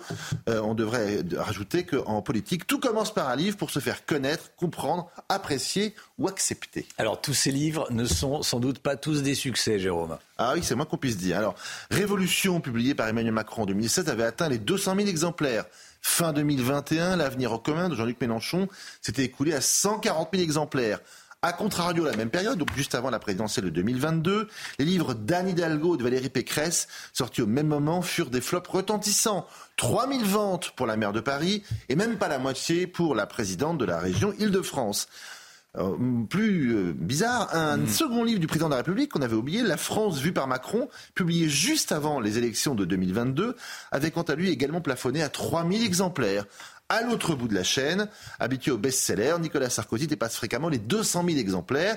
Son dernier livre, Le temps des combats, ne devrait pas faire exception, car il a déjà vendu 40 000 exemplaires en deux semaines. Alors, est-ce que vous avez repéré un livre qui pourrait faire parler de lui ces prochains jours? Oui, le prochain livre politique dont tout le monde va parler est celui d'Édouard Philippe, discret dans les médias et euh, au fait de tous les sondages de popularité. Il sort dans 15 jours, exactement le 13 septembre, un livre écrit tout seul, je veux dire sans Gilles Boyer, son plus proche collaborateur et ami qui avait co-signé les précédents, des lieux qui disent, revient sur les endroits qui ont marqué la vie de l'ancien Premier ministre, son école, le port du Havre, Matignon bien sûr, et le siège de la Cour de justice de la République où il doit rendre des comptes sur sa gestion de la crise Covid. Inélu de rien de la dépression de son père, des tentatives de suicide et de sa double maladie maladie auto-immune à lui-même, vitiligo et alopécie. Ce livre est également un ouvrage programmatique, c'est bien sûr là qu'il sera lu de près, sur l'hôpital ou les finances publiques et dans son positionnement politique. Il entre de plein pied dans les élections de, euh, présidentielles de 2027. Évidemment, ce livre sera très scruté et discuté. Chaque mot sera sous-pesé au trébuchet des ambitions d'Édouard Philippe. Merci beaucoup. Vous les lisez tous, les livres que vous recevez, les politiques? Euh, On va être très clair, les trois quarts sont totalement inintéressants. Servent à caler une armoire. mais chez moi, chez moi, les armoires, les armoires ont des pieds à peu près normaux, donc j'ai rien à caler, mais euh, voilà. Ça peut, dans certains cas. C'est pas très épais en général, donc effectivement, ça peut servir à ça. J'ai revu récemment la scène rigolote entre euh, Jacques Chirac et Michel Field pendant la présidentielle. Oui, oui, sur les pommes. Voilà, trois minutes. Oui, voilà, le livre. qu'il avait publié chez Nil, un tout petit livre qui faisait même pas 100 pages, un petit format. Oui, oui. Je vous ai pas mis les coloriages. Voilà, je vous ai pas mis les, coloriages. Trois minutes, c'est le temps que ça m'a pris pour, le, pour lire votre livre et c'était rigolo. On a dit que ça avait fait l'élection d'ailleurs, cet échange. Ça avait euh, rendu Chirac sympathique. Ça l'avait rendu sympathique et naturel. Et naturel. 7h57, restez bien avec nous dans un instant. 8h10 euh, exactement. Gilles Kepel sera l'invité de Sonia Mabrouk. Grande interview sur CNews et sur Europe 1. Gilles Kepel qui est un spécialiste de l'islam, hein, comme vous le savez interviewé par, euh, par Sonia Mabrouk. Grande interview, CNews Europe 1. 7h57 le temps, Alexandra Blanc. Mais d'abord la musique. Mais oui, bien sûr, la musique. Et on, ça va être un titre français qui sent l'Italie, vous allez voir. Votre programme avec Groupe Verlaine, installateur de pompes à chaleur atlantique alimentées par une centrale photovoltaïque. Groupe Verlaine, le climat de confiance.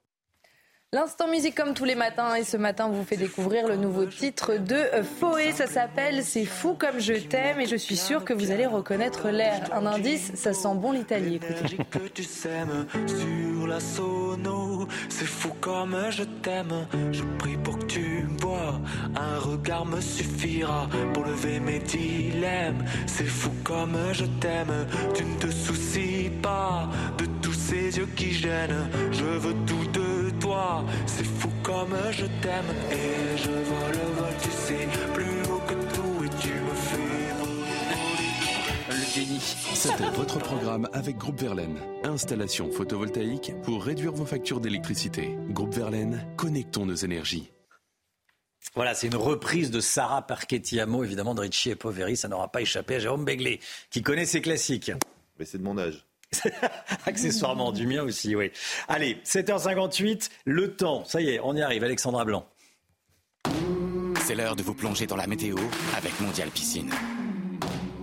Mondial Piscine, la passion de réaliser vos rêves. Le temps avec vous, Alexandra. Il va faire chaud aujourd'hui encore. Hein oui, encore très chaud, des températures particulièrement élevées. On va le voir dans un instant avec en prime des conditions météo estivales. Il fait beau une nouvelle fois aujourd'hui avec du grand beau temps. Ce matin, quelques petits nuages le long de la Garonne ou encore en allant vers le Pays Basque. Et puis dans l'après-midi, une après-midi splendide. Attention toujours un petit peu de vent d'autant, notamment le long de la Garonne. Et puis côté température, c'est déjà extrêmement doux pour la saison. Déjà 21 degrés à La Rochelle ou encore pour le Pays Basque. En moyenne 20 à Lyon ou encore 19 degrés à Paris. Et dans l'après-midi, la chaleur gagne petit à petit région centrale, notamment le centre Val-de-Loire, avec localement 35-36 degrés entre Blois et Orléans. Vous aurez localement 32-33 degrés le long de la Garonne et ces températures qui remontent également à Paris avec 34 degrés attendus euh, cet après-midi. On est en moyenne 10 à 12 degrés au-dessus des normales de saison et cette chaleur qui va se maintenir tout au long de la semaine puisque ça devrait durer au moins jusqu'à dimanche avec en prime du grand beau temps. C'était la météo avec Mondial Piscine. Mondial Piscine, la passion de réaliser vos rêves. Il est 8h, vous regardez la matinale de CNews. Merci d'être avec nous alors que les abayas sont désormais interdites dans les écoles. Le gouvernement veut tester le port de l'uniforme. Emmanuel Macron se dit favorable à, je cite, une tenue unique. Cela permettrait d'éviter les négociations sur la longueur des jupes à l'entrée des collèges et des lycées. On sera dans un instant en direct avec Augustin Donadieu depuis un lycée à Nanterre. Et puis Gauthier Lebret avec nous pour parler de l'uniforme et des, des propositions du gouvernement. A tout de suite le procès de Redouane Faïd à partir d'aujourd'hui devant la cour d'assises de Paris. Le braqueur sera jugé pour son évasion spectaculaire en hélicoptère il y a trois ans. Il risque la réclusion criminelle à perpétuité. Et puis le rugbyman du 15 de France, Bastien Chalureau, se défend. Je ne suis pas raciste, dit-il, très ému, lors d'une conférence de presse. Vous allez l'entendre. L'interdiction du port de la baya à l'école n'a donné lieu officiellement à aucun incident. C'est ce qu'a dit Elisabeth Borne hier pendant un déplacement en Ille-et-Vilaine, Chana. Hein. Et pourtant, il est parfois difficile pour les proviseurs de faire appliquer cette règle au contour parfois un peu flou. On rejoint tout de suite Augustin Donadieu devant le lycée Joliot-Curie à Nanterre. Augustin, après les élèves de seconde hier, c'est au tour des élèves de première de faire leur rentrée ce matin. Est-ce qu'on peut craindre que certains tentent d'entrer avec une abaya ou un camis? Potentiellement, oui. Alors pour l'heure, ça n'est pas le cas. Mais hier, effectivement, lorsque les secondes ont fait leur euh, rentrée scolaire, deux jeunes filles se sont présentées vêtues d'une abaya. Elles ont été acceptées euh, dans l'établissement, mais rapidement écartées de leur groupe, de leur classe, pour être ensuite isolées dans une, dans une salle avec euh, la proviseur, le proviseur adjoint et la CPE pour engager le, le dialogue comme demandé par le ministère de l'Éducation nationale. Un dialogue nécessaire pour leur rappeler le principe de laïcité et les lois en vigueur. Les parents ont immédiatement été euh, prévenus. Il leur a été envoyé euh, la circulaire du ministre de l'Éducation euh, nationale et ces jeunes filles ont dû rentrer chez elles pour se changer avant de revenir durant l'après-midi rejoindre leur classe. La police, les médiateurs de la ville étaient présents hier. Ils craignaient que des groupes viennent provoquer le corps enseignant avec notamment des tenues traditionnelles ou religieuses. Ça n'a pas été le cas ce matin. Pas de police ni de médiateurs. Seulement derrière moi la, la direction directrice de l'établissement, accompagnée euh, des, euh, des enseignants, accompagnée également de surveillants qui contrôlent à l'entrée de l'établissement, effectivement, euh, que les élèves de première aujourd'hui ne portent pas ces tenues, le camis et l'abaya. Pour l'heure, les premiers élèves sont en train d'arriver. La rentrée se fait d'ici un quart d'heure et on voulait vous montrer, regardez, on, on, se souvient tous de cette sensation de ce premier jour de rentrée. Tout le monde est un petit peu timide au retour des vacances. Personne n'ose vraiment se parler. C'est ce qui est en train de se passer euh, maintenant dans le calme. Merci beaucoup Augustin. Augustin Donadieu avec Jules Bedos. Alors le président de la République euh, s'est déclaré hier soir favorable à une tenue unique. Il n'a pas prononcé le mot euh, d'uniforme, mais bon, tout le monde pense à un uniforme, Gauthier Lebret à une tenue unique, mais lors euh, d'une expérimentation, puisque vous le savez que Gabriel Attal veut, mener une expérimentation là où les euh, élus locaux sont, sont partants. C'est le cas notamment par exemple d'Eric Ciotti, patron des Républicains, député des Alpes-Maritimes, qui l'a dit dans les colonnes du euh, JDD ce week-end. Alors c'est à l'automne que le ministre de l'Éducation nationale va détailler son plan pour cette fameuse expérimentation. Et déclaration étonnante, peut-être un peu précipitée, de Sonia Baquès dans les colonnes du Parisien, secrétaire d'État à la citoyenneté. Regardez ce qu'elle dit. L'expérimentation annoncé par Gabriel Attal mènera à la généralisation de l'uniforme, car c'est une mesure dont tout le monde sera satisfait. C'est euh, Sonia Baquès, secrétaire d'État à la citoyenneté. Et si vous allez plus loin dans les propos de Sonia Baquès, elle dit en fait les lignes ont bougé avec la Baya, et ben ça sera pareil sur euh, l'uniforme. Et donc effectivement, Emmanuel Macron, peut-être qu'on va voir cette fois la déclaration du chef de l'État, a précisé que la tenue unique, ça règle beaucoup de problèmes. Sans avoir un uniforme, dit le chef de l'État, on peut dire vous vous mettez en jeans, t-shirt, veste, la question de la tenue unique est à mon avis plus acceptable, peut paraître un peu moins stricte d'un point de vue euh, disciplinaire. On rappelle que Papendiaï était fermement opposé à euh, l'uniforme. Alors finalement, il avait euh, cédé face à la pression des députés de la majorité pour créer un groupe de travail pour étudier cette question à l'Assemblée nationale. Et c'était une proposition aussi du RN, hein, du Rassemblement national. Et le jour où cette proposition du RN arrive à l'Assemblée nationale, voilà-t-il pas que Brigitte Macron fait la une du Parisien pour dire qu'elle est favorable à l'uniforme s'il a instauré à l'échelle nationale. Ça serait une première dans l'histoire de notre pays. Merci beaucoup. Merci beaucoup, euh, Gauthier Lebret.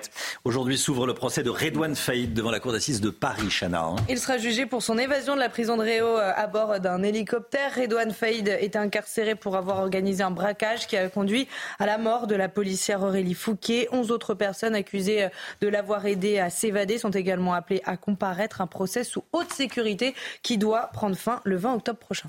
Et puis les larmes de Bastien Chalureau, le rugbyman qui a pris la parole hier. Pendant un point presse du 15 de France, il tenait à donner sa version sur la polémique euh, qui le touche, qui le concerne. Je rappelle que sa présence dans le groupe des Bleus pour la Coupe du Monde pose question après une condamnation en 2020 pour violence raciste. Il a fait appel, écoutez ce qu'il a dit.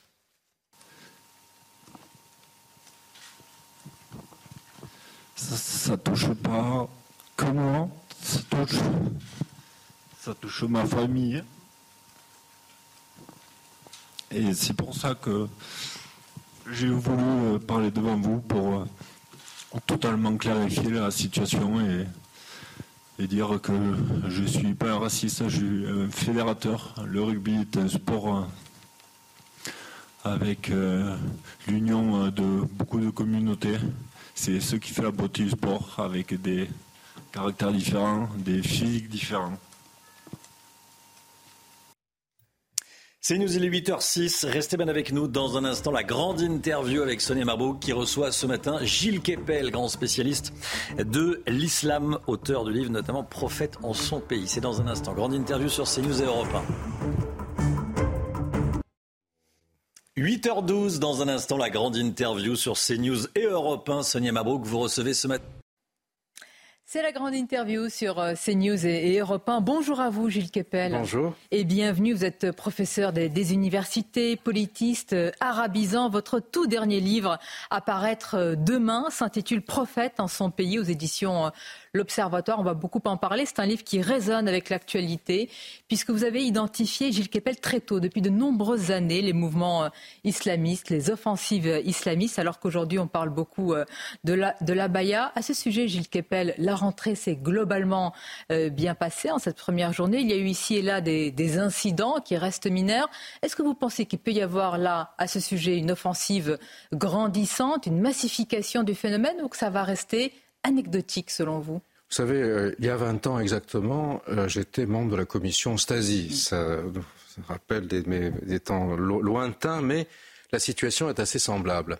Euh, à la fin des travaux de la commission Stasi, nous avions préconisé, je m'étais beaucoup impliqué là-dessus parce qu'avec le regretté Mohamed Harkoun, j'étais le seul arabisant de la commission et nous étions les seuls à comprendre quelles étaient les logiques mise en place par les frères musulmans à l'époque de l'UOIF. Cette organisation n'existe plus, elle a changé mhm. depuis lors. Et c'était une logique de rapport de force avec l'État. Et à partir du moment où euh, la Commission a préconisé et le, gouvernement de l'époque euh, a suivi euh, la prohibition des tenues religieuses ostentatoires à l'école, les choses se sont arrêtées puisque l'organisation en question n'arrivait plus, si vous voulez, à utiliser le port du voile pour euh, faire pousser ses propres euh, arguments politiques. Et euh, du coup, les chefs d'établissement ont pu, pendant les années suivantes, vaquer à leurs occupations normales au lieu de passer leur temps à faire du contentieux. Vous pensez que ça va être le cas avec la Baya Ce que vous m'apprenez là indique d'ores et déjà que le tour de vis qui a mm. mené, donné M. Attal a une efficace, mm. puisque le port de la Baya à l'école, comme celui du voile à l'époque de l'UOIF, a pour but de tester les limites. Et ça s'inscrit aujourd'hui dans une stratégie euh, que le salafisme appelle en arabe euh, el-wala ou al-bara'a, c'est-à-dire l'allégeance et la rupture ou le, désaveu, c'est-à-dire on fait allégeance à la loi divine telle que les salafistes l'imaginent et la, la, manière très rigoriste dont ils la voient, et on rompt avec les lois des mécréants qui sont celles de la République pour essayer de marquer un territoire, de rompre, de faire en sorte que, au lieu de prôner l'intégration républicaine, c'est-à-dire que ce qui nous rassemble, quelles que soient nos origines, est plus important que ce qui nous divise, on essaye de favoriser ce que le président de la République appelait en d'autres termes le séparatisme. Et Marquer un territoire, hein, dites-vous Gilles. C'est-à-dire il y a une volonté aussi d'appropriation euh, territoriale à travers euh, ce vêtement que vous qualifiez, vous, de, évidemment, de, de religieux. Alors, c'est juste l'appropriation territoriale, oui, enfin, et aussi de territoire virtuel, parce mm. qu'à l'époque de l'UOIF, il y a 20 ans, il n'y avait pas de réseaux sociaux. Aujourd'hui, tout ça fait partie d'une espèce d'atmosphère du salafisme, du djihadisme, qui est répercuté à longueur de prédications euh, par des groupes d'imams itinérants. Il faut bien voir que la mouvance islamiste politique aujourd'hui en France est en état de faiblesse. Après ce qu'on appellerait en arabe marhalat el-istidaf, c'est-à-dire mhm. après euh, l'époque de Daesh où il y a eu la violence avec presque 300 morts et mhm. plus de 1000 blessés, euh, aujourd'hui, donc les coups portés font que euh, les djihadistes se dissimulent, sont plus prudents, avancent à pas compter. Et, euh, donc, de ce fait, euh, il y a la volonté de construire une espèce d'atmosphère de rupture. Donc la baya rentre dans le djihadisme d'atmosphère que vous aviez théorisé. Oui, alors la baya, forcément plutôt, disons, le salafisme d'atmosphère. C'est-à-dire, quand on porte la baya, on n'est pas nécessairement, souvent pas dans une logique de violence, mais, dans, une logique, dans une logique de rupture. Et mm-hmm. Euh, avec les mécréants. Si vous voulez, on se distingue de ce qu'on appelle les kofars, les mécréants, ou les murtads, c'est encore plus compliqué, c'est-à-dire ce qu'on considère comme mauvais musulmans. Mm. Et euh, à la commission Stagi, déjà, nous avions œuvré pour éviter justement que euh, les jeunes filles d'origine musulmane ne se retrouvent prises en otage par euh, euh, les militantes qui leur disaient si tu ne portes pas euh, le voile, tu es, tu, es une mauvaise musulmane. Mais Gilles Kepel, si on vous entend, l'interdiction va donner un, un coup d'arrêt, j'allais dire, dans les faits, concrètement, mais dans les têtes, comment on fait? Parce que là, on parle de l'uniforme, mais comment on fait quand des adolescentes françaises certes de, confession euh, musulmane, ne veulent pas ou ne veulent plus partager les mœurs de leur propre pays, quelle que soit d'ailleurs l'origine ou le pays d'origine de leurs parents ou grands-parents. Comment on fait quand elles refusent les mœurs et l'esprit de la loi française? Il y a deux choses différentes. Euh, d'abord, là, on parle de l'école. Mm. Est-ce qu'on maintient un espace de l'école, un espace éducatif républicain où les choses sont les mêmes pour tous et la contrepartie l'école soit sanctuarisée, c'est la création depuis lors, et euh, j'ai vu dans l'un des journaux de votre groupe que ça s'était beaucoup développé mhm. depuis lors, des écoles confessionnelles hors contrat. Mhm. De diverses confessions, du reste. Il y a des musulmans, des mhm. juifs, euh, euh, des, catholiques, entre guillemets, intégristes. Et bien sûr, ça, c'est un problème, mais à la limite, ça, c'est le choix des, des parents, éventuellement des enfants. Là, on parle d'une chose déjà qui est assez importante, qui est euh, l'école de la République. Et euh, c'est dans celle-ci que euh, le, mélange s'effectue, le, melting pot, pour reprendre un terme anglais, s'effectue pour faire en sorte que, à la suite, quelle que soit la confession des uns et des autres, le partage euh, d'un espace commun, d'une faire nation. Mais dans les têtes, dans les esprits, quand ce salafisme d'atmosphère est en train d'infuser. Euh, hier, à la fois sur Europe 1 et sur CNews, nous avons recueilli des témoignages de jeunes filles qui affirment mais moi, je vais continuer euh, à le porter, je vais quand même tester. Je le porte parce que c'est pas un vêtement religieux, c'est par tradition, c'est culturel. Alors, j'allais vous répondre là-dessus. en fait, ça n'est pas un vêtement musulman au sens propre, puisque vous, on peut être musulman, euh, tout, à fait croyant et respectueux des, de la foi euh, dans sa tête et son esprit, sans euh, se vêtir avec une abaya. Qu'est-ce que c'est que l'abaya Qui veut dire en arabe? Abaya en arabe, ça veut dire vêtement simplement, mhm. robe ou féminin principalement.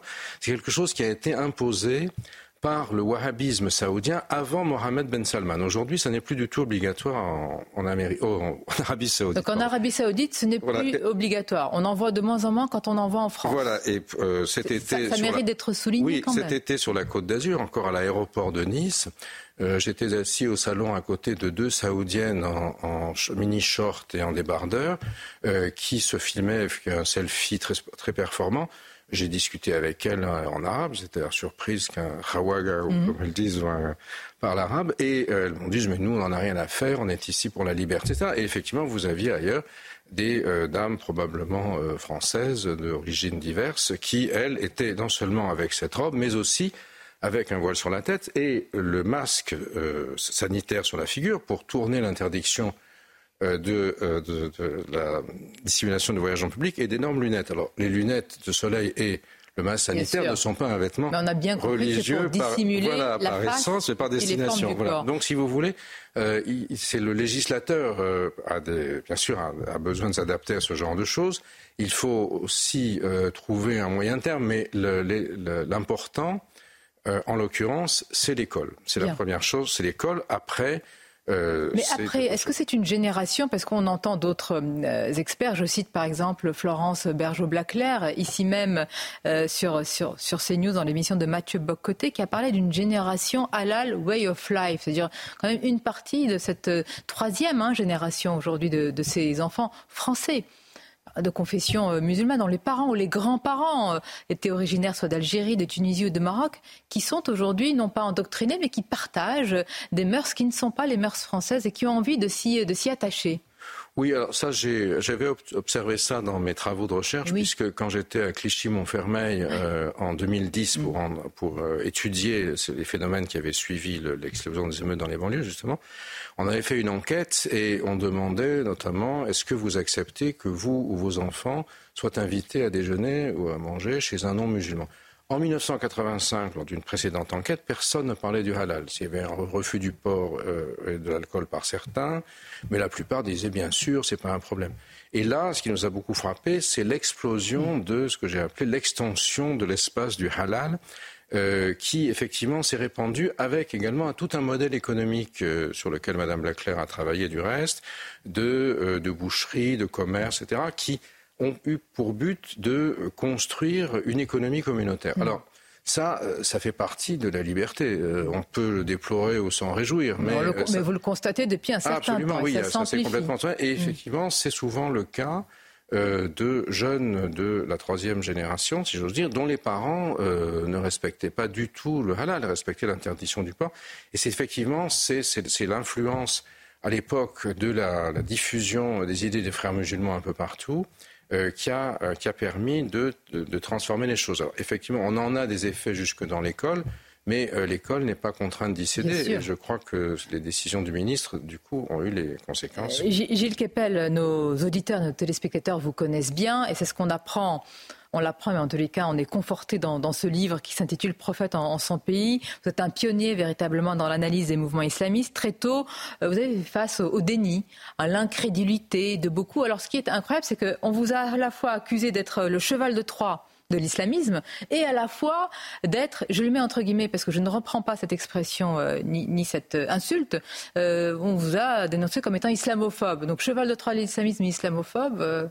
Et c'est que, si j'ose dire, nul n'est prophète en son pays. Voilà, c'est ça. Et... tout à fait, oui, c'est au début en Égypte, effectivement, en- parce que le livre commence en 1980, quand je, quand je commence, j'ai 25 ans et je commence ma vocation, je vais faire Personne ma ne thèse. comprend à l'époque où vous vous Non, intéressiez à ces mouvements islamistes à l'époque. Voilà, et c'est d'ailleurs euh, votre serviteur qui a créé ce terme en français de mouvements islamistes. C'est la traduction de l'arabe haraka islameya, mais que j'ai mis en iste pour montrer, que, alors que la traduction serait islamique, mais pour montrer que c'est un mouvement politique. Et euh, ce qui était assez amusant, c'est qu'effectivement, moi j'appartenais, j'étais Vous dites amusant, je, je vais rappeler que quand même que votre vie, votre parcours a été jalonné de menaces, de condamnations, Oui, de c'est mort un par Daesh. etc. Vous le prenez non, mais avec philosophie, mais c'est ça Oui, que vous portez le- comme bagage aussi. hein. Oui, sur le moment, c'est pas facile à vivre, Mm. effectivement. Mais bon, après, de toute façon, vous savez, euh, comme on dit, euh, ce qui ne tue pas renforce. hein. Et donc, euh, aujourd'hui, en plus, comme je suis à la fin de ma carrière et que l'université me pousse dehors le plus vite possible pour mettre à ma place des enseignements wokistes, je me sens dans une totale liberté pour m'exprimer. Je On pousse aujourd'hui Gilles Kepel du haut de On ses études voilà. pour le remplacer, si je puis dire. Par des, euh, par des masters de, oui, c'est ça. Mais euh, pour revenir à l'Égypte, ce qui était euh, très frappant à l'époque, c'est que quand je vais étudier ces mouvements islamistes, parce que j'avais lu en fait dans, dans Le Monde, qui était un journal beaucoup plus plural à l'époque qu'il est devenu aujourd'hui, une enquête sur ces jeunes gens qui portaient la barbe à l'université. Nous, dans les milieux gauchistes, il y avait des gens qui portaient la barbe en France, mais c'était la barbe de Che Guevara, si vous voulez. Et remarquez aujourd'hui, entre la barbe de Médine et celle de Che Guevara, peut-être qu'il y a des congruences. Et, et on m'avait dit, mais qu'est-ce que tu vas étudier ce genre de choses? Ce sont des fascistes, ce sont des agents de la CIA, antinassériens. Et du reste, toi-même, est-ce que tu n'es pas euh, un agent de l'extrême droite pour étudier ce genre de choses? Et quand j'ai publié... euh, Et après, euh, ces mouvements ont été récupérés par une partie de la gauche tiers-mondiste. Et du coup, je suis devenu l'ennemi de l'humanité parce que je gardais une distance critique par rapport à eux. Moi, mon propos, c'était de comprendre comment les choses fonctionnent de l'intérieur. C'est pour ça que j'ai appris l'arabe. Ça fait 40 ans que je le pratique. Je n'arriverai jamais à le connaître parfaitement. Vous savez, les arabisants qui ne sont pas nés arabes disent, s'ils peuvent dire de mieux d'un autre, c'est il sait de l'arabe. Bien sûr, mais vos sais et vos peu, études voilà. ont, infusé un peu partout. Je voudrais qu'on regarde ensemble, Gilles Kepel, cette une de Charlie Hebdo, euh, qui met sur le même plan euh, les mollahs euh, iraniens et une partie de la gauche, euh, disons-le, la, France insoumise, tous les deux dénonçant la police du vêtement. Je vois à votre sourire que vous êtes Charlie. Est-ce qu'elle vise juste cette une? Écoutez, moi j'ai été quand même assez stupéfait par l'affaire Médine, par cette espèce de pacte de Médine, si j'ose dire, qui a été signé euh, avec euh, le rappeur, le, le hipster euh, islamiste ou salafiste, comme je l'avais qualifié, parce que j'avais étudié ces textes Vous dans avez mon livre Terreur qu'il dans dit le- aujourd'hui qu'il est le premier combattant de l'antisémitisme. Vous n'y croyez pas? Écoutez, d'abord qu'il commence par cesser de faire des jeux de mots ignobles sur le patronyme de Rachel, Rachel Kahn. Kahn en faisant résonner ça avec les camps de concentration. Mhm. Euh, ça me semble quand même étonnant. Et donc, Mais ça, ça, ne, ça ne me surprend pas énormément euh, quand je connais, le, moi qui suis un ancien trotskiste d'une secte opposée à celle de Jean-Luc Mélenchon, euh, Dès, dès, dès, dès, cette époque, ce qu'on appelait le, le trotskisme lambertiste, c'était une sorte de salafisme du trotskisme, si vous voulez, qui prenait les choses à la lettre, qui faisait de l'entrisme. Vous ne dans les reconnaissez plus Jean-Luc Mélenchon ah non, j'étais jamais de sa secte à lui. Moi, Vous entendez quand même euh, une partie de l'opposition, en tous les cas le RN, qui parle de la France islamiste en parlant de la France insoumise. Oui, ou la France soumise, certains disent aussi. C'est le cas pour vous? Oh, euh, je, en tout cas, je ne veux pas porter de jugement de valeur, mais il me semble que là, il y a quand même un, un problème majeur par rapport aux idéaux qui étaient celles de la gauche, peut-être d'hier, c'est-à-dire de l'émancipation euh, de l'humanité. Et là, euh, l'objectif, c'est bien plutôt au contraire de flatter un vote communautaire euh, non pas pour faire des divisions de, de, de, la lutte des classes comme autrefois, mais plutôt euh, une opposition identitaire mmh. à l'intérieur de la société et profiter d'une fra fracture identitaire qu'on exacerbe. Et ça, évidemment, c'est quelque chose qui je crois, met très mal à l'aise la gauche française. Euh, à mon sens, ça va faire monter énormément de l'autre côté. Et euh, c'est un peu le dilemme dans lequel on se trouve confronté aujourd'hui. C'est ça, oui. voilà. évidemment. Vous en parlez, hein, parce qu'on voit aussi à travers ce livre oui, l'évolution oui. de la gauche. Prophète en son pays. Je vous remercie, Gilles Kepel. Apparaître demain aux éditions L'Observatoire. Il y a beaucoup, beaucoup de choses sur votre parcours euh, également. Je vous remercie. Je vous souhaite une très bonne journée. C'était votre grande interview sur CNews et Europe 1. Merci encore. Merci à vous. C'est News bientôt 8h30. Merci à vous, Sonia Mabrouk. Et hum, on vous retrouve à midi, évidemment, pour Midi News. Et merci à votre invité, Gilles Kepel. L'équipe de la matinale est là, bien sûr, installée. On est avec Chana Lousteau, le docteur Brigitte Millot, Alexandra Blanc est avec nous. C'est euh, qui est avec nous euh, également, service police-justice de CNews, et le MIC euh, Guillot. On va parler ce matin de cette histoire qui, je sais, vous fait beaucoup réagir. Un bazar a été fermé, un magasin a été fermé à Juvisy, à la demande du préfet. Le commerçant avait continué à vendre des mortiers d'artifice pendant les émeutes. Deuxième jour de rentrée scolaire, toujours sous surveillance, alors qu'Abaya et Camis sont interdits à l'école. Hier, le sujet n'a donné lieu à aucun incident, selon Elisabeth Borne. À quoi doit-on doit s'attendre aujourd'hui? On sera avec Régine Delfour en direct de Marseille et avec Maxime Repère, vice-président du syndicat des personnels de l'éducation nationale. Il sera en direct avec nous dans quelques minutes. A tout de suite tous les deux. Un témoignage rare ce matin, celui d'une femme victime de violences conjugales. Elle nous raconte les difficultés qu'elle a rencontrées pour porter plainte. Elle s'est confiée à Tanguy Hamon qui est donc avec nous ce matin. Et puis, les prix de l'essence sont toujours aussi affolants, toujours autour de 2 euros. On aura le détail avec vous, l'ami Guillot, dans un instant. L'interdiction du port de l'abaya n'a donc pas donné lieu d'incident officiellement. On aura les chiffres dans la journée. Il est cependant parfois difficile pour les proviseurs de faire appliquer cette règle au contour flou. Euh, il va falloir peut-être mesurer la longueur des, des jupes. C'est pas toujours aussi simple. On rejoint tout de suite Régine Delfour, Delfour devant le lycée Victor Hugo dans le quartier de la Belle de Mai à Marseille. Bonjour euh, Régine, rebonjour. La rentrée se poursuit ce matin avec les élèves de première. Hier tout s'est bien passé, mais cette deuxième journée sera quand même très surveillée. Hein. Absolument, Romain, puisque hier, vous l'avez dit, tout s'est bien passé, puisque c'était des élèves de seconde. Hein, 10 classes de seconde ont fait leur euh, rentrée hier au lycée Victor Hugo, mais aujourd'hui, à 9h. Donc, ce sont les élèves de première et de terminale. Et ces élèves, ils étaient là l'an passé quand il y a eu plusieurs incidents, notamment des jeunes filles qui pénétraient euh, dans l'enceinte du lycée Victor Hugo, et cela avec euh, l'aval de certains surveillants, puisque ces surveillants avaient décidé qu'ils n'étaient pas là pour faire la police de la laïcité. Mais désormais, Pour cette rentrée, euh, ces surveillants ne sont plus là. Beaucoup ont été suspendus. L'équipe pédagogique a changé euh, pour, pour un grand nombre. Le proviseur aussi, c'est un nouveau proviseur euh, qui est, qui est là aussi. Hier, nous avons pu échanger donc avec certains professeurs qui se disaient soulagés par cette directive, puisque maintenant, euh, l'interdiction du port de la Baïa dans l'établissement est désormais formelle. Il est clair. Ils n'ont plus à savoir s'il faut euh, intervenir ou pas, même si le sujet reste très clivant ici, puisque plusieurs professeurs estiment qu'il y a d'autres sujets plus importants que le port de la baya ici au lycée Victor Hugo. Et c'est donc dans moins d'une demi-heure que les élèves de première et de terminale feront leur entrée ici au lycée Victor Hugo dans le 3e arrondissement de Marseille. Merci beaucoup, Régine avec Sacha Robin pour les images. On est en direct avec Maxime Repère. Bonjour. Merci d'être là. Vice-président du SNALC, syndicat de, de profs lycée et collège. Déjà, euh, je voulais vous entendre sur les, les abayas. Quels sont vos, vos retours sur la journée d'hier? Vous confirmez qu'il y a eu peu d'incidents?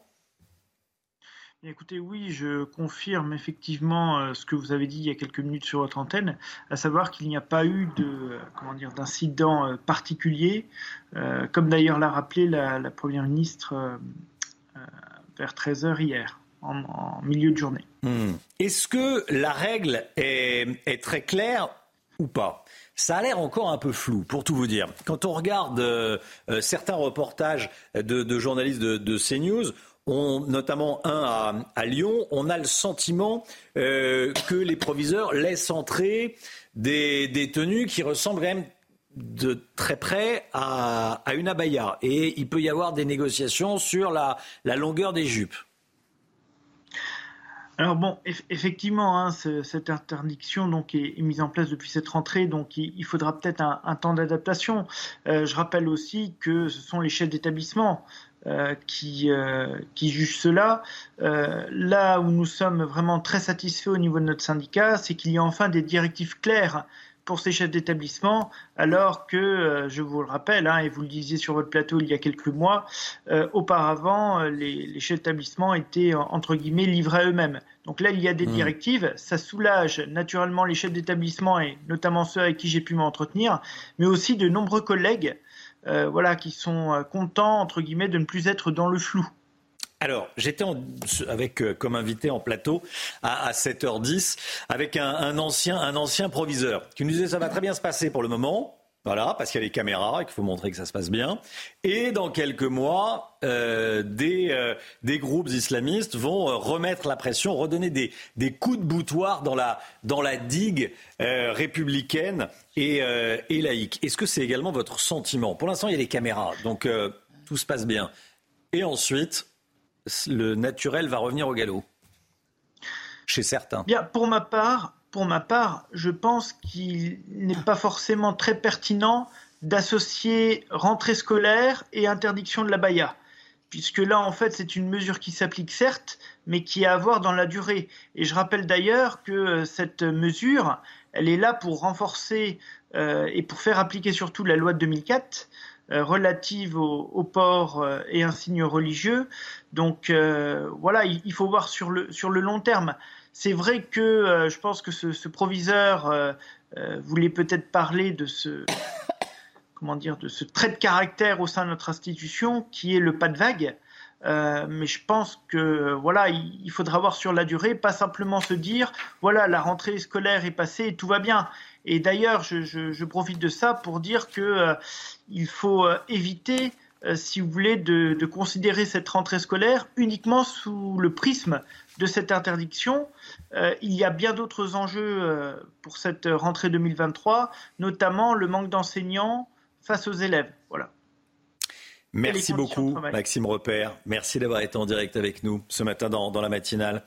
Euh, j'ai une dernière question avant de, partir dans les Pyrénées-Atlantiques, retrouver Florian Tardif auprès du ou, à Pau, où va aller le, le, président de la République. Justement, Emmanuel Macron s'est prononcé hier en faveur d'une tenue unique pour tous les élèves. En clair, L'uniforme, qu'est-ce que vous en pensez en quelques mots? En quelques mots, c'est très simple. Euh, qui dit uniforme dit euh, donc forcément mesure à mettre en place, dit euh, argent, donc question du financement.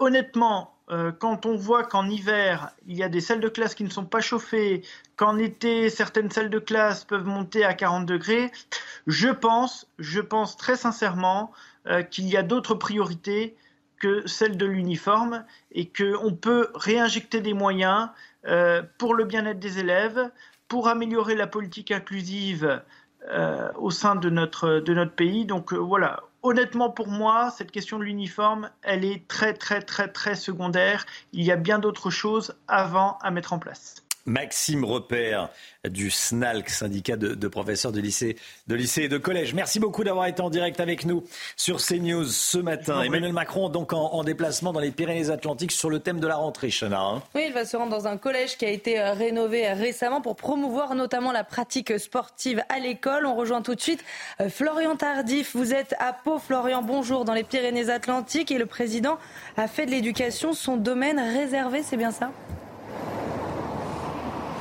Oui, c'est bien, Chana, qu'on pourrait presque qualifier le président de la République de super ministre de l'Éducation euh, nationale, ce à quoi l'Élysée nous répond qu'il n'y a pas de sous-ministre. Comprenez que Gabriel Attal n'est pas un sous-ministre, reste que c'est bien Emmanuel Macron et non son ministre de l'Éducation nationale qui va prendre la lumière euh, aujourd'hui avec ce déplacement euh, dans ce collège d'Orthez où il doit faire plusieurs annonces, notamment dans le domaine de la pratique sportive, avec par exemple la généralisation des deux heures de sport supplémentaires pour l'ensemble des collégiens, généralisation progressive d'ici 2026 accompagné euh, de la construction de nouveaux lieux de pratique sportive dans la continuité du plan 5000 terrains qui a été lancé en 2021 qui est quasiment euh, terminé. Le but, Chana, est euh, de faire de la France une nation sportive à un an des Jeux Olympiques. Merci beaucoup, Florian Tardif. Un bazar de Juvisy-sur-Orge, je disais dans les titres, et dans les zones fermé par la préfecture pour avoir vendu des mortiers d'artifice pendant les émeutes. Depuis le 25 août, le commerce fait l'objet d'une fermeture administrative temporaire. Oui, puisque plus d'un millier d'engins pyrotechniques avaient été saisis, alors qu'un arrêté préfectoral en interdisait la vente. Quant au gérant, il sera jugé en janvier prochain par le tribunal correctionnel d'Evry. Augustin Donadieu. Le rideau de fer est dorénavant baissé. Depuis le 25 août dernier, ce bazar situé dans la rue commerçante de Juvisy-sur-Orge est fermé administrativement. Décision prise par la préfecture de l'Essonne qui a voulu être ferme après la découverte le 12 juillet de mortiers d'artifice en vente au milieu des nappes et autres objets de décoration. Les 1200 articles pyrotechniques étaient proposés discrètement aux clients alors qu'un arrêté préfectoral interdisait leur vente quelques jours seulement après les émeutes. Tous les artifices ont été saisis. Le gérant, lui, sera jugé devant le tribunal correctionnel d'Evry en janvier prochain. Il a été placé sous contrôle judiciaire avec l'interdiction de se rendre dans son commerce. La rentrée s'annonce difficile à la pompe. Les prix ont retrouvé leur niveau d'avril dernier. C'est vrai que faire son plein, c'est euh, excessivement cher en ce moment. Le Guillot, les derniers relevés, qu'est-ce qu'ils disent? Eh bien, il montre une nette hausse. Le prix du samplon 98 dépasse désormais 2 euros. Celui du samplon 95 atteint 1,94 euros. Il a pris 4 centimes en un mois et près de 50 centimes en un an. Côté euh, gazole, eh bien, c'est 1,88 euros. Vous le voyez, plus 5 euh, centimes. Mais ça, ce sont les chiffres moyens lissés au niveau national parce qu'il n'est pas rare de trouver des stations avec l'ensemble des carburants autour de, de 2 euros. La raison derrière cette flambée des prix, eh bien, c'est tout simplement une demande pour le pétrole qui est en augmentation et une offre, la production qui est plutôt euh, en baisse. Donc euh, évidemment, tout ça joue en défaveur des consommateurs. Le gouvernement, par la voix de Bruno Le Maire, a écarté toute nouvelle remise à la pompe, estimant que ça coûterait trop cher. Les consommateurs vont donc devoir ressortir les applis pour comparer les prix avant d'aller faire le plein s'ils espèrent pouvoir faire quelques économies. On rappelle qu'il y a Total qui a euh, prolongé son dispositif de plafonnement des prix à 1,99€ et de plus en plus de grandes surfaces qui proposent le carburant à prix coûtant. Seul problème, avec 60% de taxes, proposer le carburant à prix coûtant, ça fait faire une économie sur le plein de 80 centimes. C'est peu, c'est toujours bon à prendre. Merci beaucoup, Lomi Guillot. Ce témoignage bouleversant qu'on vous diffuse depuis le début de la matinale. Le témoignage de Barbara, victime de violences conjugales pendant des années. Après trois plaintes classées sans suite, son compagnon est finalement condamné à quatre mois de prison ferme. Alors il n'effectuera jamais cette peine et continuera de s'en prendre à elle avant d'être finalement incarcéré trois ans plus tard. Le récit de Pierre Emco et Tanguy Hamon. Victime de violences conjugales durant des années, elle a décidé de témoigner à visage découvert. Après trois plaintes classées sans suite, Barbara a été agressée en 2020 à coups de pied de biche par son compagnon. J'ai senti quelque chose taper sur mon crâne, donc ça m'a secoué, sonné, donc je suis tombée à la renverse. Et puis un deuxième coup et un troisième où j'ai mis ma main et ça a fondu. Et en fait, j'ai pensé, j'ai entendu crack dans mon crâne et j'ai pensé que c'était la, une bouteille, la bouteille cassée qu'elle avait ramassée. Et en fait, non, le crack, c'était mon, c'était mon crâne en fait. Condamné à quatre mois de prison ferme, son compagnon ne sera jamais incarcéré. Alors qu'il avait l'interdiction de s'approcher d'elle, il déménagera près de chez elle trois ans plus tard pour l'agresser à nouveau. Une situation tragique dont Barbara veut se servir pour faire changer les choses. Mon but, c'est que ça avance pour tout le monde et surtout pour les personnes violentées. Euh, qui, sont toujours des victimes de ces personnages parce qu'ils ne vont pas en prison, parce qu'ils font semblant d'être soignés et qu'au final, euh, la justice n'a pas les moyens de les suivre. Hein. Parce que voilà, c'est quand même extraordinaire qu'il ait pu faire tout ça, en fait, alors qu'il avait une épée de Damoclès absolument énorme au-dessus de la tête. Cette fois, son compagnon sera mis en prison avec une peine de 18 mois ferme. Du répit pour Barbara, qui redoute tout de même sa future libération.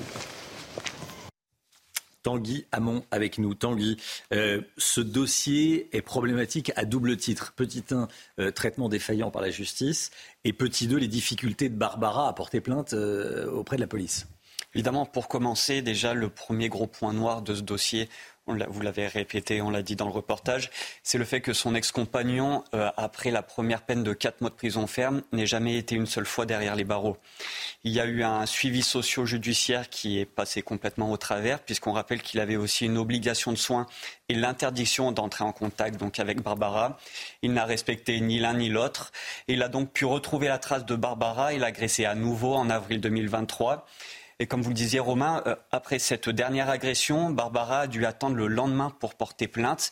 Le jour même, elle s'est présentée au commissariat, mais les policiers chargés de prendre les plaintes étaient complètement débordés dans un week-end très compliqué où ils avaient déjà une cinquantaine de plaintes et 32 gardes à vue à gérer à deux officiers de police judiciaire. Donc nous avons contacté à la fois le ministère de la Justice et la direction de la police nationale pour tenter d'avoir des explications sur ces défaillances. Côté justice, aucune réponse ne nous a été apportée.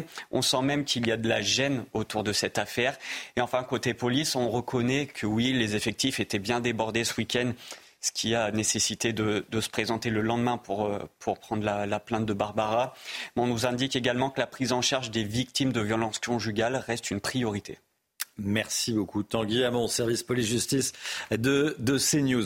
Euh, cette information qui tombe à l'instant, Gabriel Attal donne les chiffres de ce qui s'est passé hier au sujet des abayas. 298 élèves se sont présentés en abaya en France dans un collège ou un, un lycée. Parmi elles, 67 ont refusé de l'enlever. Donc, on va dire 300 jeunes filles qui sont présentées en, abaya et environ 70 qui ont refusé de, de l'enlever. 70, euh, 70 incidents, hein, donc comme on dit. Voilà, euh, il l'a dit ce matin chez nos confrères d'RMC. La santé, tout de suite, avec le docteur Brigitte Millot. Regardez votre programme avec pharmazone.fr. Le confort de commander en ligne en soutenant votre pharmacie. Docteur Millot, bonjour Brigitte. Bonjour Romain. Elisabeth Borne a annoncé ce week-end l'interdiction prochaine de la puff. Pour commencer, rappelez-nous ce qu'est une puff. Bah déjà, puff, ça veut dire bouffer. En langage euh, fumeur, une taf. C'est une bouffée et... E à la fin, pas ER, hein, pas, le, pas, manger. une bouffée, une taf, comme on dit. Euh, ce sont des cigarettes électroniques, des cigarettes jetables avec des formats Jetable, j'y reviendrai parce que d'un point de vue écolo, euh, on va, on va le voir, c'est un vrai danger. Euh, donc jetable avec des formats différents, c'est-à-dire que vous pouvez en trouver avec 600 euh, bouffées, puis après on les jette. ça peut aller jusqu'au magnum, 2000 bouffées, avec des prix différents évidemment en fonction du nombre de bouffées que vous pouvez tirer. ça, c'est la cigarette électronique. Elle est interdite au moins de 18 ans en France. Et ça, c'est important. Parce qu'en fait, elle est interdite au moins de 18 ans, mais on a tout de même comme l'impression que tout est fait pour attirer les plus jeunes. Elles sont de couleur fluo différentes, très flashy, rose fluo, vert, jaune, etc. Et puis de toute façon, il n'y a qu'à se balader dans les lycées pour voir que ça attire ah, jeunes. C'est clairement destiné aux ados. voilà, même les collèges. Hein. Voilà, donc euh, des couleurs différentes, des parfums différents. Vous avez tout un tas de parfums, mais vous avez bubblegum, marshmallow, euh, choco noisette. Coca. Ça, ça paraît pas être tellement fait pour attirer les plus vieux, quoi. Hein. Euh, on peut dire ça comme ça. Euh, certaines contiennent de la nicotine, d'autres non. On va dire qu'en moyenne, quand même, c'est à peu près 6 mg de nicotine. Bref, peu importe. L'idée, c'est quoi? C'est de se dire, mais attendez, euh, on voit bien que tout est fait pour attirer les jeunes. Et d'ailleurs, preuve à l'appui, chiffres à l'appui, on va regarder donc quels effets ça a sur les, sur les plus jeunes. Et on va voir qu'il y a à peu près 13 des 13-16 ans, c'est interdit au moins de 18 ans, 13% hein. des 13-16 ans qui l'ont déjà testé. Et surtout, euh, ils ont été, 17% d'entre eux ont été déjà dirigés, et ça ce sont des vieux chiffres, hein, ont été déjà dirigés après vers le tabac. En fait, c'est un passage, une espèce de porte d'entrée, mmh. euh, une, initiation au tabac, faut pas se mentir, quoi. Hein. Euh, et 52% soulignent le côté ludique. Donc, les jeunes, ça leur plaît, ça leur paraît rien, ça, euh, leur semble amusant. C'est très chic d'avoir une petite euh, puff à la bouche. Oh tiens, je suis habillée en rose, je vais prendre la rose aujourd'hui. Enfin, je veux dire, c'est un petit peu comme ça que ça marche. Hein. Voilà. Et donc, Elisabeth Bonne, attention, que les choses soient claires. Il ne s'agit pas d'interdire la cigarette électronique. Et en plus, Madame Borne serait peut-être mal placée pour les interdire.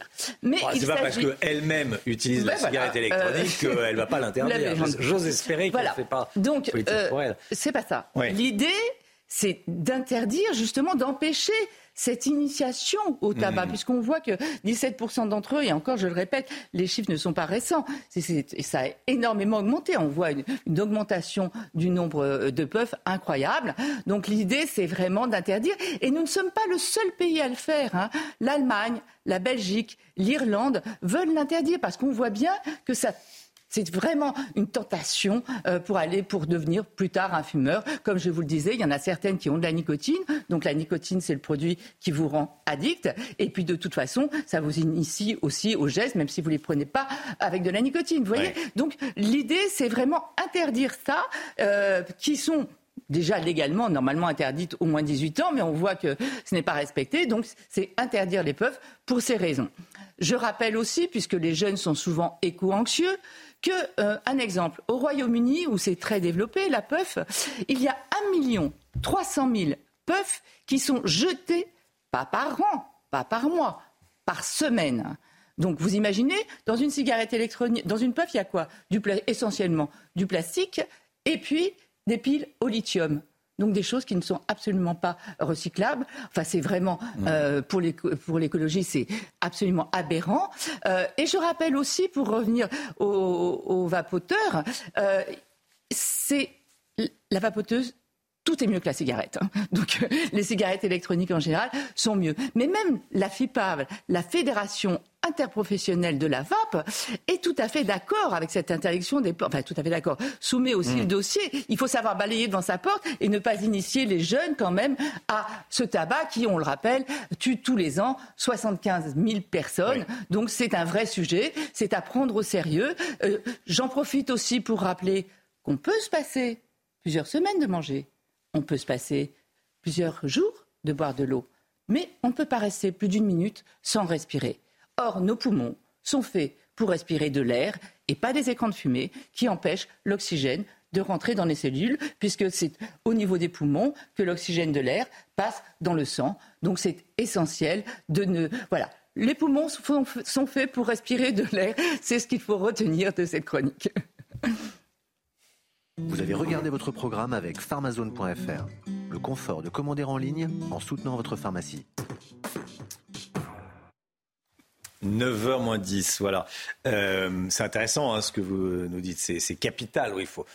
Idéalement, il faut arrêter de fumer. Il faut ah bah, arrêter la cigarette, euh, la cigarette électronique, le puff, le oui, voilà, et on respire de, de l'air. Monsieur. Pardon La puff, monsieur. La puff. J'ai dit quoi, le puff Avec le puff.